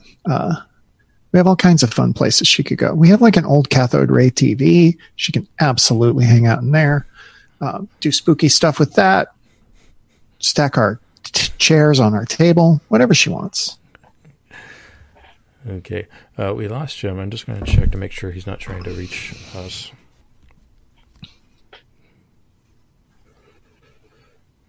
Computer shut down. Working on it. Okay, well he'll be back at some point.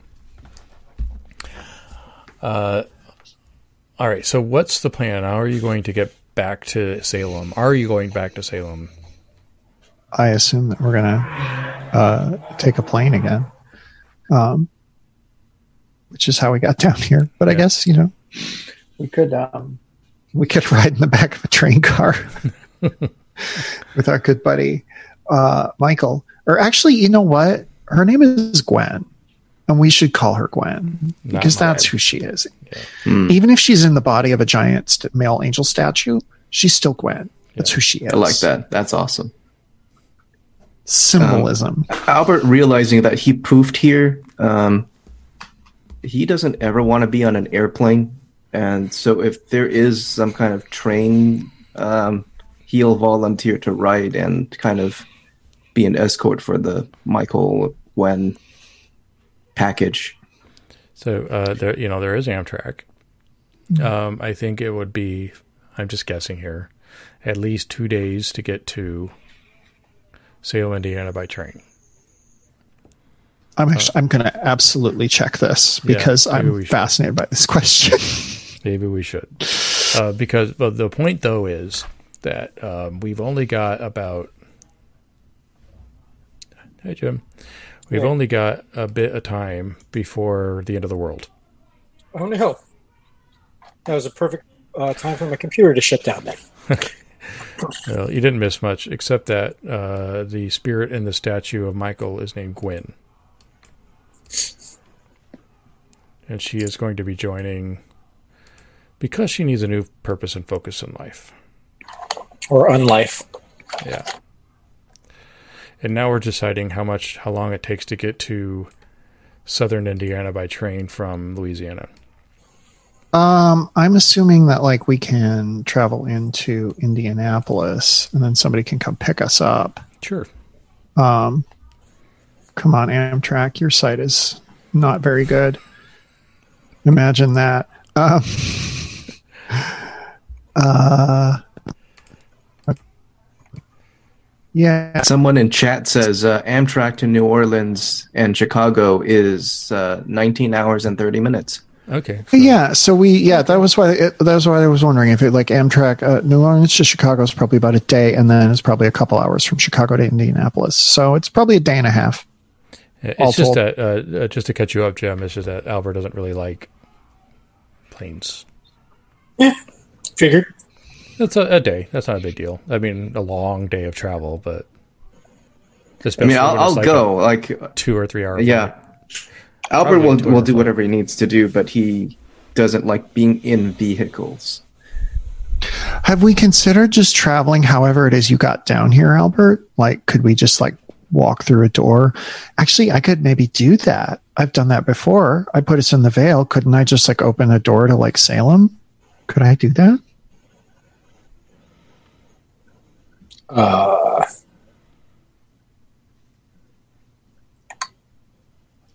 We'll just have to like take a shortcut through the veil, right? Like it can't be that tough.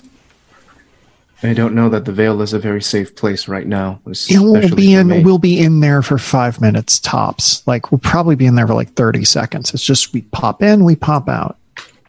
well, yeah, because of course, being thrown up against the wall, nearly killed by an internal earthquake, facing the destruction of the entire world, that does not overshadow somebody's trepidation about getting in a plane. We'll have we'll have Gwen with us. I'm willing to traverse the Veil. There might be somebody there I need to talk to anyway. Um, but that's not a risk either of you should be taking. We'll be fine. That I sounds feel- like a mission. I feel at home in the veil. I have to say, and it sounds like a mission.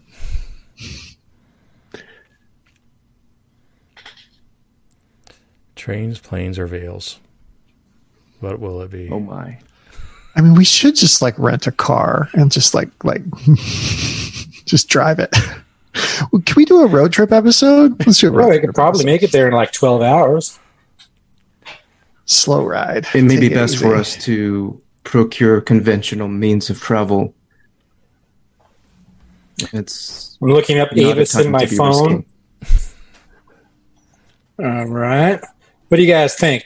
Full size sedan, minivan? What are you guys comfortable in? Get like a convertible. We'll have to take Ooh, into classy. account Gwen. Big Michael statue hanging out. Actually, we can rent a moving truck. Mm. That should probably hold the statue as well. New Orleans, Salem is 11 hours drive, so we're going to be great. All right. It'd be the same as the freight cost to send Michael up there. So, or Gwen Yeah. rather. Eh, Just rent a truck then. Okay. In a U-Haul. Let's do a montage of you guys on the road trip, of you folk on the road trip, and um, you know, going through rural Louisiana. No, I, I, like uh, a little montage of us going through all of these lame little landmarks, like biggest ball of twine and stuff, and then having our pictures taken with the statue in front of it the entire trip up. Um, I Oh, am. um, I- I'm sorry. I I have to jump in on that. At the biggest ball of twine, um, Albert walks into the gift shop.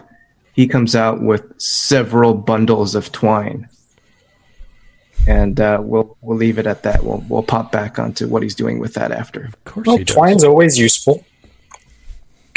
Uh, unlike Cabe's car, uh, this U-Haul has Bluetooth, so Abigail can hook up her phone and play all of the greatest Ariana Grande hits for her friends and tell them what she likes about each song and explain why they don't appreciate her music in the way that they should. Um, and actually, she starts crying at like one of the songs. Um, uh, uh, Br- I can't remember. I can't remember the name of the song. I think it's called "Breathing." She just like starts crying and like starts talking about her fiance and just like uh, is very emotional. And this is somewhere in the middle of Tennessee. Uh, while we're on the topic, what music does um, Cabe want to introduce the coven to? Uh, I think I'm actually playing uh, some K-pop.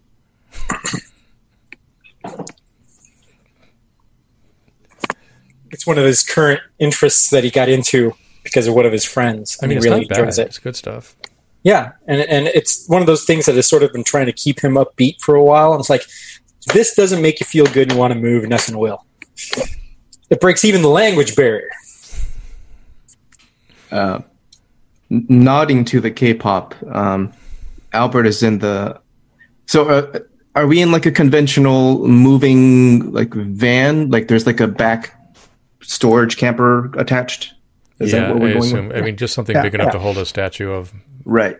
Um, so Albert's in the back, like riding in the, the in the container, but he's now begun to reconstruct his webby thingies with the twine. Um, and he's but he's nodding to the K-pop, and yeah, we'll leave him at that. for- How did you feel about the Ariana Grande though? Oh, she's so lovely. She can, and and her voice is so incredibly pure. It's like an angel singing. I mean, I'm sure you loved it, Albert. Albert doesn't comment on it. She just still he- seems like a little nods. girl to me. but he nods to the K-pop. Um, Does And Albert, Albert play is- any, is, have them uh, play any music, or is he just going to go with whatever they put on? Albert is uh, very busy trying to figure something out, and he's he's constructing stuff with the twine. He's setting up like a little web again. It's like the you know those murder boards. Um, he's doing that inside the camper, but in 3D space.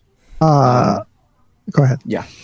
Abigail's going to try and guess what Albert Albert might like, and is just going to put on like uh, like hundred greatest blues hits, and it's just like maybe this, and so it's like like four straight hours of just like this like the saddest, darkest blues music. It's pretty Wait, good yes, though. yes, yes, yes, yes. That's that's yes, yes, and and like that actually like like, helps him focus, and then like he he gets more into what he's doing. Like it's the old, it's like Buddy Guy, BB King, or is it like the real gritty stuff? Oh, it's all over the place. It's just one of those you know compilations somebody put together um, on Spotify. So Yeah. Um, and then at some point, jazz blues comes on, and there seems to be a quiet reckoning within Albert of everything that that reminds him of, and there's like a bittersweet realization on his face. Um, he still enjoys the music, but not everything that it's attached to. It's like his mom's favorite song. Yeah, Okay, well, I don't want to set the world on fire. I also put uh, down "Timeout" by the uh, what uh, Dave Brubeck Quartet. "Timeout," just some nice smooth jazz. I'm really disappointed at the lack of show tunes, but I guess. I guess Oh, you want to talk show tunes?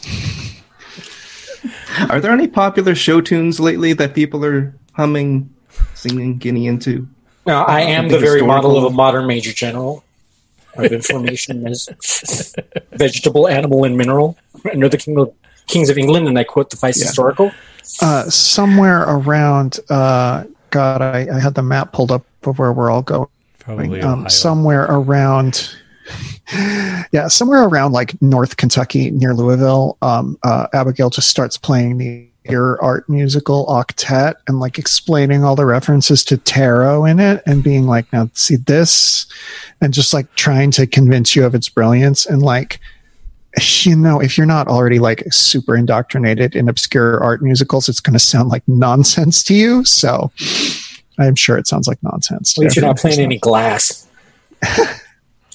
Book of Mormon. That's what we need to put on. Yeah, that's that's one of my favorites. Okay.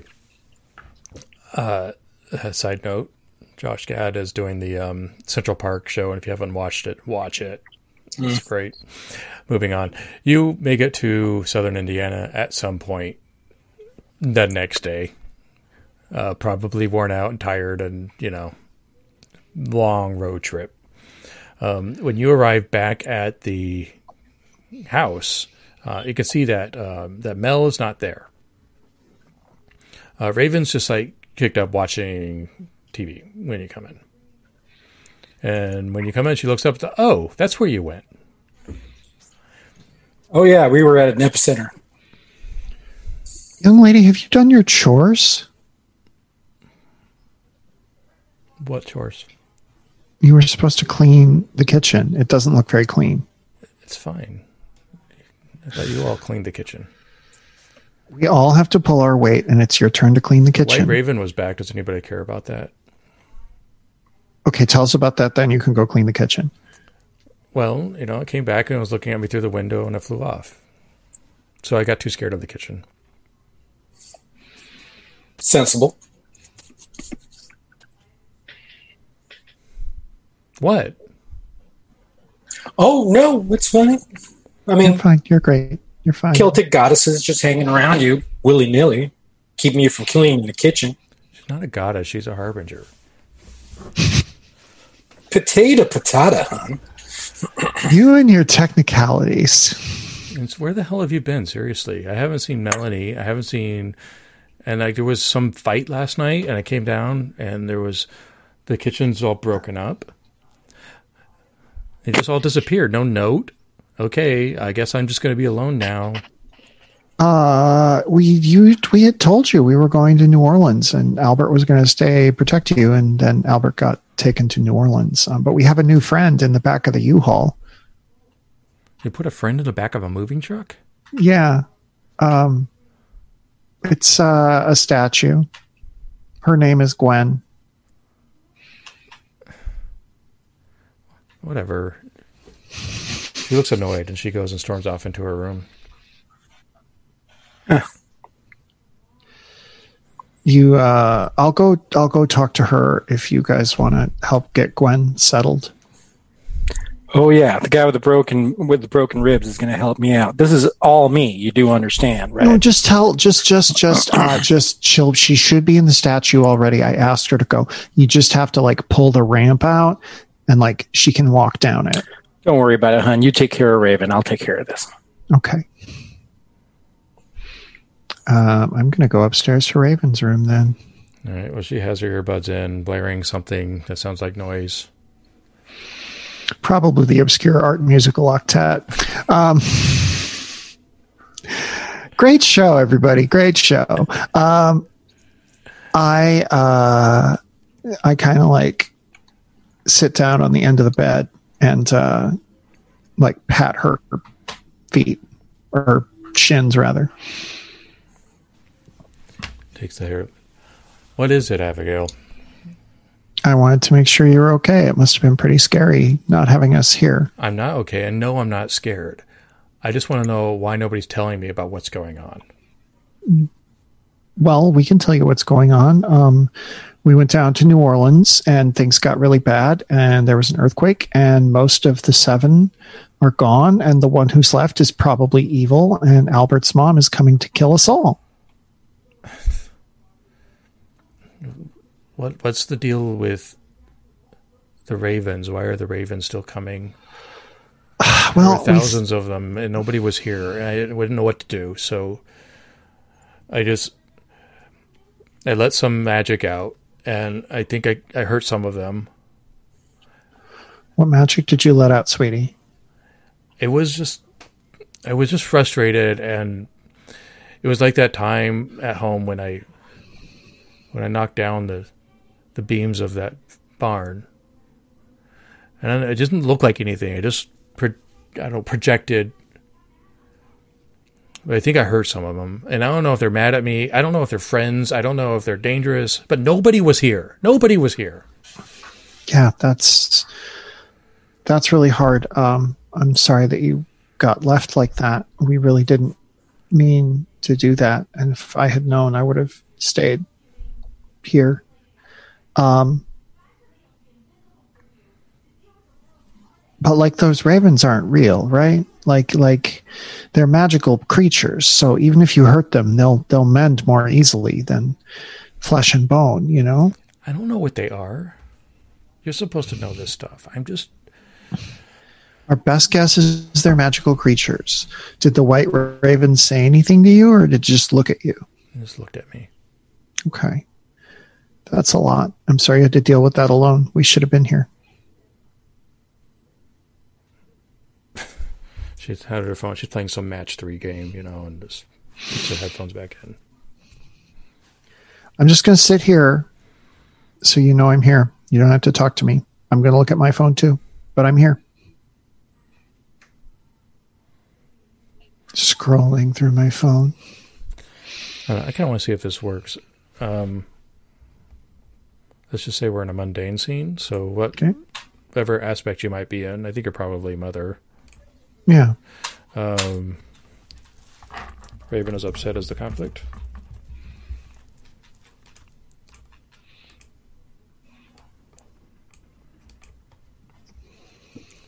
Uh, what is the?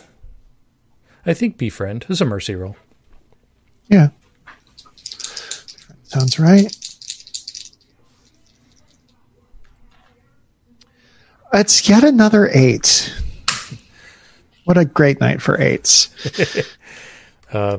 I think she's still annoyed and probably hurt, but after a while, um, she wants to play Mario Kart with you. Yeah. It's because I find like a really good video on my phone of like a dog that sounds like it's singing, um, you know, a Christmas carol. Like one of And those so, like. Yeah.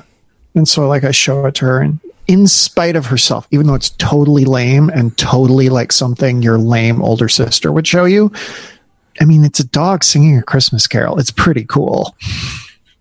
Very adorable. that, snaps her out of it for the moment, but she's she's hurt uh, by all of this, and you know, Yeah, we can go play Mario Kart, Raven. play That'd be Kart great. Yeah. That'd All be right, great. so the uh, Mi- uh, Gwen, the statue Michael, is now lumbering into the house, um, looking around, scratches his neck. What else is going on?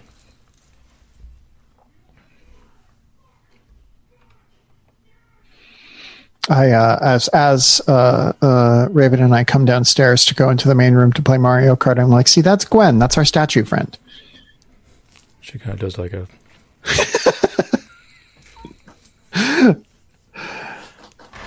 Oh, where's the cat?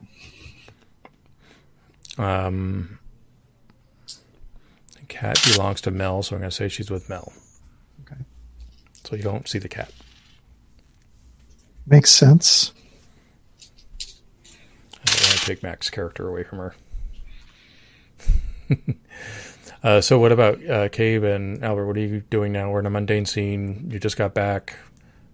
Um, I don't know if you've heard about what happened while you were gone, but the kitchen is still trashed. Because someone was supposed to clean it. Oh, you're on mute. I'm gonna start cleaning up the kitchen then. Actually, I go upstairs real quick. I take a quick shower.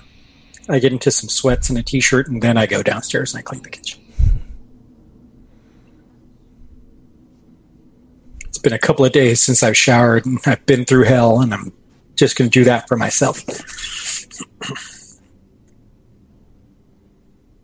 Albert um, has taken pictures of the webbing and the strings and the twine that he set up inside of the container, and he's now reconstructing it up in his bedroom. And uh, he takes a few steps back, seeing it all, and he whispers to himself, Of course, I miscalculated. And uh, we'll leave it at that for him for the moment.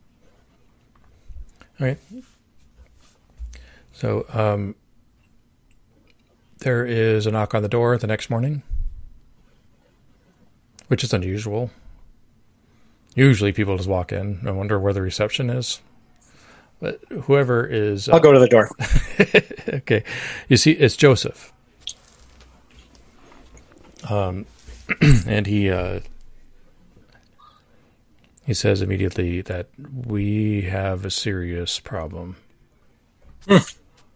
Come in. He comes in. He still has his leather-bound Bible with him.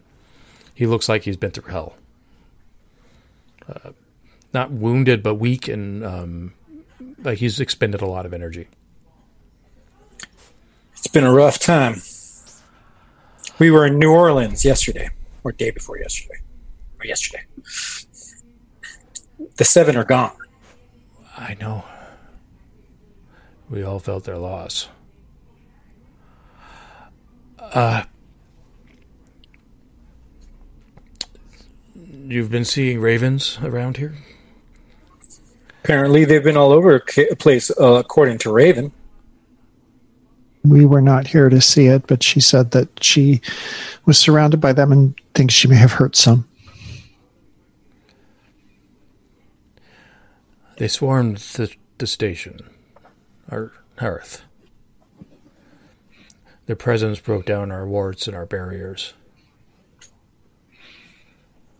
Myself and Alicia were the only survivors. Oh no. We lost everybody. We almost lost an entire city, including our lives. We were there with the seven. We just barely managed to survive ourselves. Albert's still nursing some broken ribs. Before um, anybody lost- can co- go ahead. We lost everybody. My whole coven is dead. They were ripped apart by witches. They stormed into our heart. They broke through our wards and our barriers. They ripped us all apart. I'm the only survivor. I start breaking down and crying. I am so sorry. These ravens are after everything to destroy everything. Do you understand? It's the end times if we don't do anything, and we've been dealing dealing with these idiotic petty, petty squabbles amongst ourselves while we're while this is happening. So, you could either lick your wounds, keep on crying, or you can join us and we can fix this, and you can make the death of your friends mean something instead of absolutely nothing. Um, Abigail, before anybody can contradict her, says, We have a lot of spare rooms. You and Alicia can stay here. There will be safety in numbers.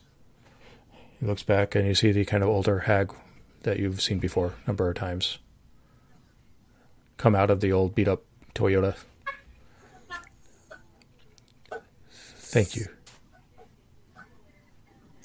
Do you I'll need anything to And Do you need anything to eat? Here, I'll make some tea. I'll go get a couple of rooms cleaned out for you. Hey, Raven, help me do this. she's in a state of shock, but then after a beat, goes with you dutifully.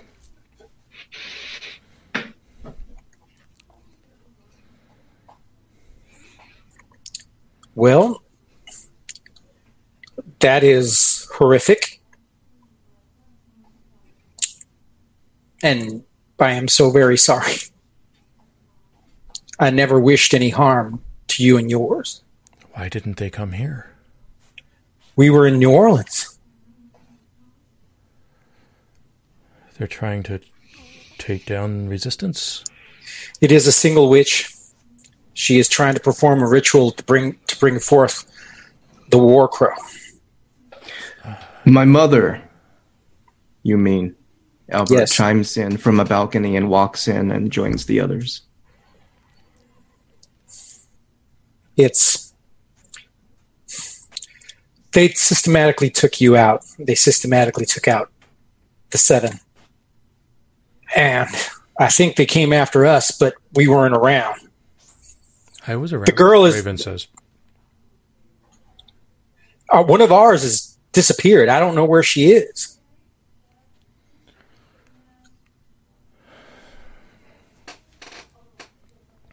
He opens his Bible, begins praying. Joseph, you stood with us when I needed your support. We'll stand with you. Are we agreed that this coven, this hearth, is still the sanctuary that it's meant to be for all witches who seek it? Thank you. I put down some some tea and there's some honey and sugar and milk. And then there's some cookies that I brought out as well. There's something Uh. I've been puzzling for quite a while during our trip, somewhere in between the Taylor Swift and Ariana Grande and the jazz music, everything came clear. My mother always wanted a world better for witches, and only witches. Something happened to her. Right after I was born, she became bitter, militant, as if the world owed her something. I'm beginning to understand, but I need some time to piece it together. We I didn't think there's a officially way. say it, but this is a meeting, a meeting. So if you need narrative control or introduce truths, you may. I'm going to introduce the truth that um, now that Albert's had a, a near death experience, basically, he's had a chance to reformat a lot of his views. And he now um, understands that on the in the veil on the other side, he's always felt the presence of another soul, almost as if a part of him is over there. He's now realizing that that is his sister, a twin sister he shared the womb with. The prophecy was always that you know his mother would give birth to a very powerful daughter that would take her place and change the world to be better for witches, but she never had a daughter. She had me. That spirit, that daughter that was supposed to come, gave her life for mine. And she's never forgiven me for it. She either has decided to stop practicing the tradition of the spider grandmother to see the future, or she's lost connection to it because she blames the future for not playing out the way she wanted. But I have to I have to be honest, I, I can't see how she could be so blind. Her actions that day, her whole plan, her wanting to destroy the world in this way is is coming from anger. It's from frustration. She is not reading the veil. She's not seeing the future. She's not taking into account any of her actions. She's blind. Because if I could see the consequences of her actions, then why why couldn't she? Unless she was already cut off long ago from her own anger, her own resentment. She hates herself. She hates the future. She hates just to hate. I don't like know how to fight something like that. Hate will take you over. It'll kill everything good and pure within you. Make you make choices straight for it. I don't know if there's any curing of this disease, my friend, but It explains why she will continue to do what she does. She literally is no longer connected to the spider grandmother. She doesn't know that what she's doing now will bring the end of witch kind. She doesn't see how we will become hunted if her plan goes through. There has to be a way to to make her see. Maybe we need to talk to Spider Grandmother and see if she can talk some sense into her.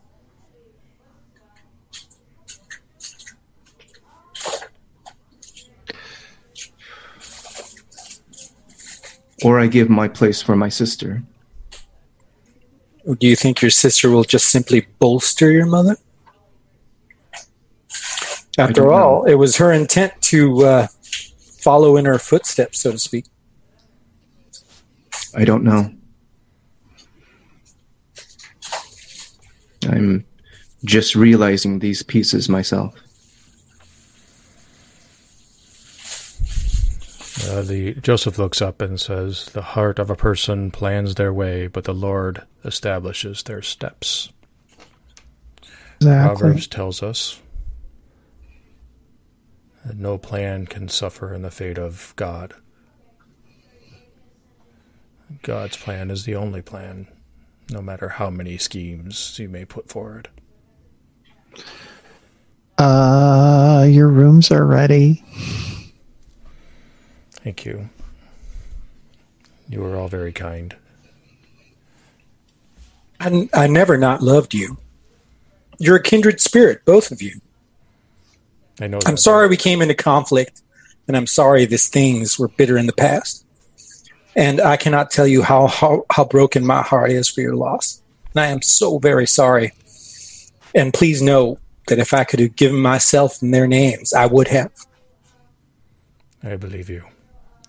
I'm glad that you had her to protect your hearth for a time. Something went wrong. Joseph. Albert was supposed to be here.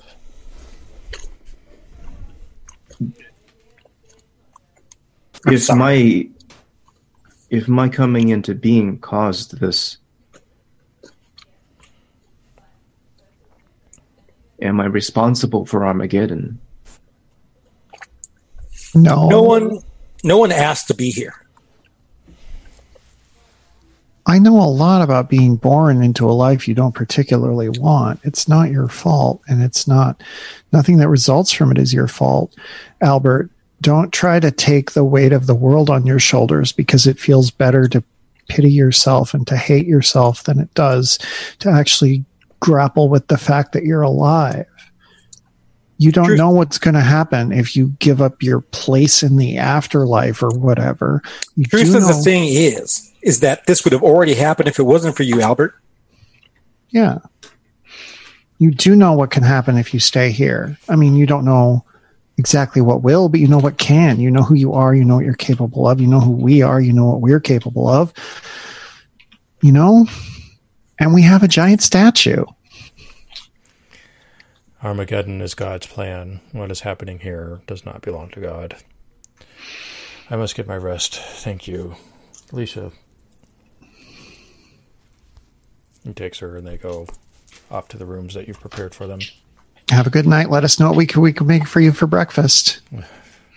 Pop tarts. God damn it, I gotta go shopping.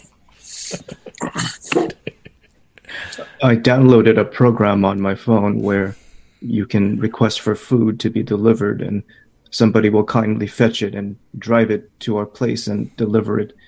Afterwards, we would rate their service and provide them with the gratuity based I run, on I run to him, I grab food him by the shoulders, and I go, "My God, you've grown so much! I'm so proud!" And I give him a big. hug. Also, I, I require a, uh, a credit card. I, I can't beat the 51st level of this game, and I require four hammers for it to even be possible. okay, They're so that's called pay cents. to win, and pay to win is don't that. Wrong. Don't do that. Yeah. No, it's it's only this one time. I just need the four hammers Uh-huh. uh, to beat this this level. And No, you're no. Afterwards, I can. No, no. I, I, I'm going to email you an article on microtransactions. Hold on. Um, yeah, no, you, no. Just go look for like a strategy guide on YouTube or something to figure it out. Don't ever give them money. Um, listen, make a grocery list. I need to go see Megan anyway, and I'll pick up some groceries and bring them back home. So we don't have to send some poor Amazon Fresh driver out in the middle of the night. I'll Actually, I don't know. I don't know what time of day it is. Albert, look, Albert looks down at his smartphone and says, "This infernal thing brings nothing but horror." And then he puts it back into his pocket. Hey, Albert, are you on Tinder? Shh. Don't tell him Uh, about he Tinder. blushes a little. I, I had thought it was in in my quest to procure building material and firewood. I saw a, a program called Tinder and Uh-huh. assumed it had something to do with that. Yeah. I was very, very wrong. Well, I wish you all the luck in the world, pal. I'm going to go get those groceries. Okay, uh, why don't we go move into some montages then? I think so. Uh, Abigail's got some unfinished business, and uh, we can kind of close the session a bit early, which is okay. It's kind of a very busy, full session, so that's all right with me. Um, so how do you want to how do you want to close it? Who wants to take it first? Just the montage of me is me basically uh, cleaning that kitchen. Broken Uh, tile, broken pillar. Yeah, but you see him sort of like very lovingly just sort of reassembling things. Um, and the, the the whole thing is it's it's the, the emo- there's are particular emotions that come out every time he picks something up to put it in its right place. So you just see a lot of thoughtfulness, and then there's some uh, callbacks to past. You know, the first time I met Albert, you know, uh, the the the first time we ever had uh, somebody show up here actually looking for hospice um, and help. You know, uh, I, I I I look at a, a spice rack and um, the, I look at the the spices and how we meet, made cinnamon cookies and did it together as a group. Um, sort of just like a, a, a chain of images that sort of connect all of the individual members of the house um, into activities in this kitchen and how this kitchen has almost become I mean, nobody works in the office or in their rooms. Nobody really hangs out in the living room much. This kitchen seems to be the center of this hearth, which is why he's so intent on making sure that it's back to some kind of working form. What about Albert? How do you want to wrap with him? Um, Albert is in his room. He's reconstructing his web thing, and he traces one line all the way back to um, a corner wall, and he sticks a tag onto it like he's done so many times before. But this time, um, it's one string with two tags, one with the name Albert and one with the name Alice. And he begins the work of reconstructing the entire timeline, having this missing part of the equation intact.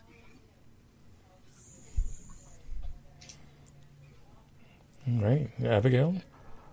Abigail goes and I mean, it's probably like a 10 minute scene where she buys groceries to get in all the product placement for this episode. Um, she brings the groceries out, out to the car and then she goes over to Megan's house. And Megan's apartment building is just like decimated. Like, it's clear that the Ravens have been here, that they were looking for Raven, that something was happening here. Um, and and Abigail like whatever was here is gone, and Abigail like rushes in, and it's particularly bad in Megan's apartment because that's where Raven was staying. Um, there's feathers everywhere, and it's not immediately clear that Megan's here, although her car is. But uh, Abigail runs to the, the the back bedroom and sees the closet door shut tight, and she opens it, and Megan or yeah, Megan is like huddled there um, very frightened, very scared, and just like steps up and goes into a hug, uh, gives Abigail a hug because she's so happy to see her, uh, clearly traumatized. Um, and so Abigail makes a split second decision and gets her in the car and drives her out to the hearth. As so, this is Megan. I think it would be best if she stayed here for a little bit. Welcome home. My fucking god! I thought you were going to kill her. No. Hi, Megan. Welcome. Make yourself at home. Well, you know, we gotta gotta give Megan a little chance to shine. So, yeah. Narrative control, ladies and gentlemen. Um, okay, so we have a few new members of the Hearth coming home. Um, news from New Orleans is not good. Some freak earthquake hit. Lots of injuries. Nobody was killed. They never found bodies. Maybe there's hope. If there ain't no hope, what are we doing? All right, I think we will go ahead and stop there. Um, this has been our episode. I'm just looking at my notes. Um, we will be back in. Oh, I forgot to look at the calendar. Two weeks. When is two weeks? We're already in August, people. Can you believe that? Yeah, I know. Uh, so, So that that would be be August s- 17th. 17th, yeah. Uh, we will be here at happyjacks.org. Um, check us out slash Great American Witch, and the other shows are on slash shows. Remember that the Kickstarter is happening on August 10th, so I hope to see you there. Um, try not to blow my horn too much about that, but I'm very excited about it. I'm extremely excited about the way the game turned out. I'm also very excited about uh, Minerva Fox, who's working on the cover. And I got an email earlier during this uh, show that she has another thing for me to look at, and I have been dying to look at it. So that may have contributed to our shorter episode. Saturday night, Minerva, Pooja, Mike James from the con, my wife, and and Eli actually got together on Zoom and just got drunk together and just started shooting the shit. It was actually pretty great. It was just like a little cocktail party on Zoom, which was great. That sounds fun. Um, so yeah, I mean that's it basically. So we will see you uh, coming up uh, in a couple of weeks. Uh, any other announcements from y'all? I think uh, some of you have been busy.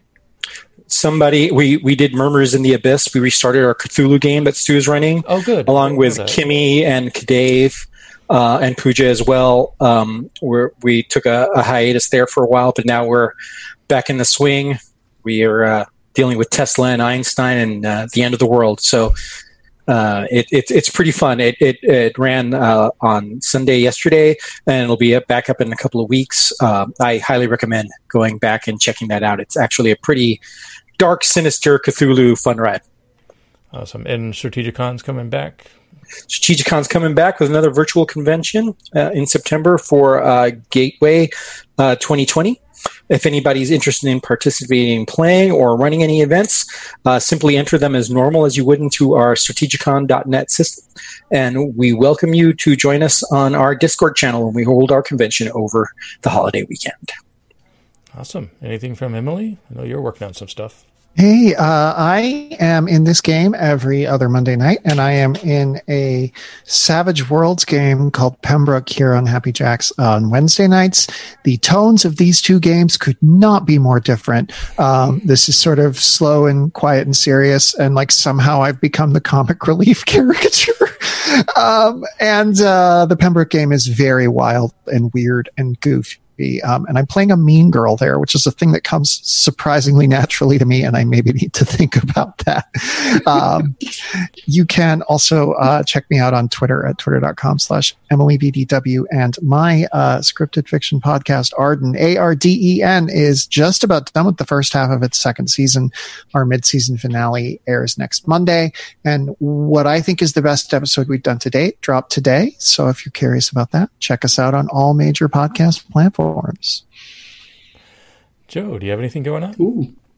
Um, hey, everybody. Uh, I am here on Monday nights for Great American Witch every other Monday. Um, I'm also in Lighthearted, which is the Monday night where we're not doing Great American Witch. Again, also very different tone and feel and theme. There, I play Zachary, um, rebel young Billy Idol um, just was ADD before ADD was discovered, and um, it's a it's a very it's a very fun time. It's very 80s. It's very loud. It's uh, um, and it's a nice way for me to shed off some of the Albert that I they, they put on. Um, so um, if you guys enjoy um, my kind of storytelling, fun, uh, you know, you can find me there at Lighthearted or every other week here at Great American Witch, which I also am. Absolutely. Who's running Lighthearted? Kurt Potts. It's his Kurt original Potts. game. Yeah. The- So you're uh, yet the- again you're playing with the GM of the game that is, happens to be the game designer of the game that's being run. You lucky duck. Yes. and that game is great. It's brilliant. Yeah. Uh, Yeah, very, I'll throw in a little. too. game. Yeah. Definitely. Yeah, I'll, I'll throw in a little bit of a Marvel Easter egg ending for Albert for today's session. Um, he uh, he uninstalls the the game because he's looked into every possible timeline in which it's possible to win the game without buying the power ups, and found zero. There's there absolutely no way at all in any timeline um, to win the game without buying anything, and Hilarious. he uninstalls the, the game. Oh, man. Abigail wandering through the background is like, just cheat, dude. Oh, man. I love it. Okay. Well, uh, thank you all. We will see you soon. And uh, thanks for tuning in. Looking forward to the next one. Hopefully, we can avert Armageddon. Yeah, well, always fun, guys. Thank you so much. Go. Have a good night, everyone.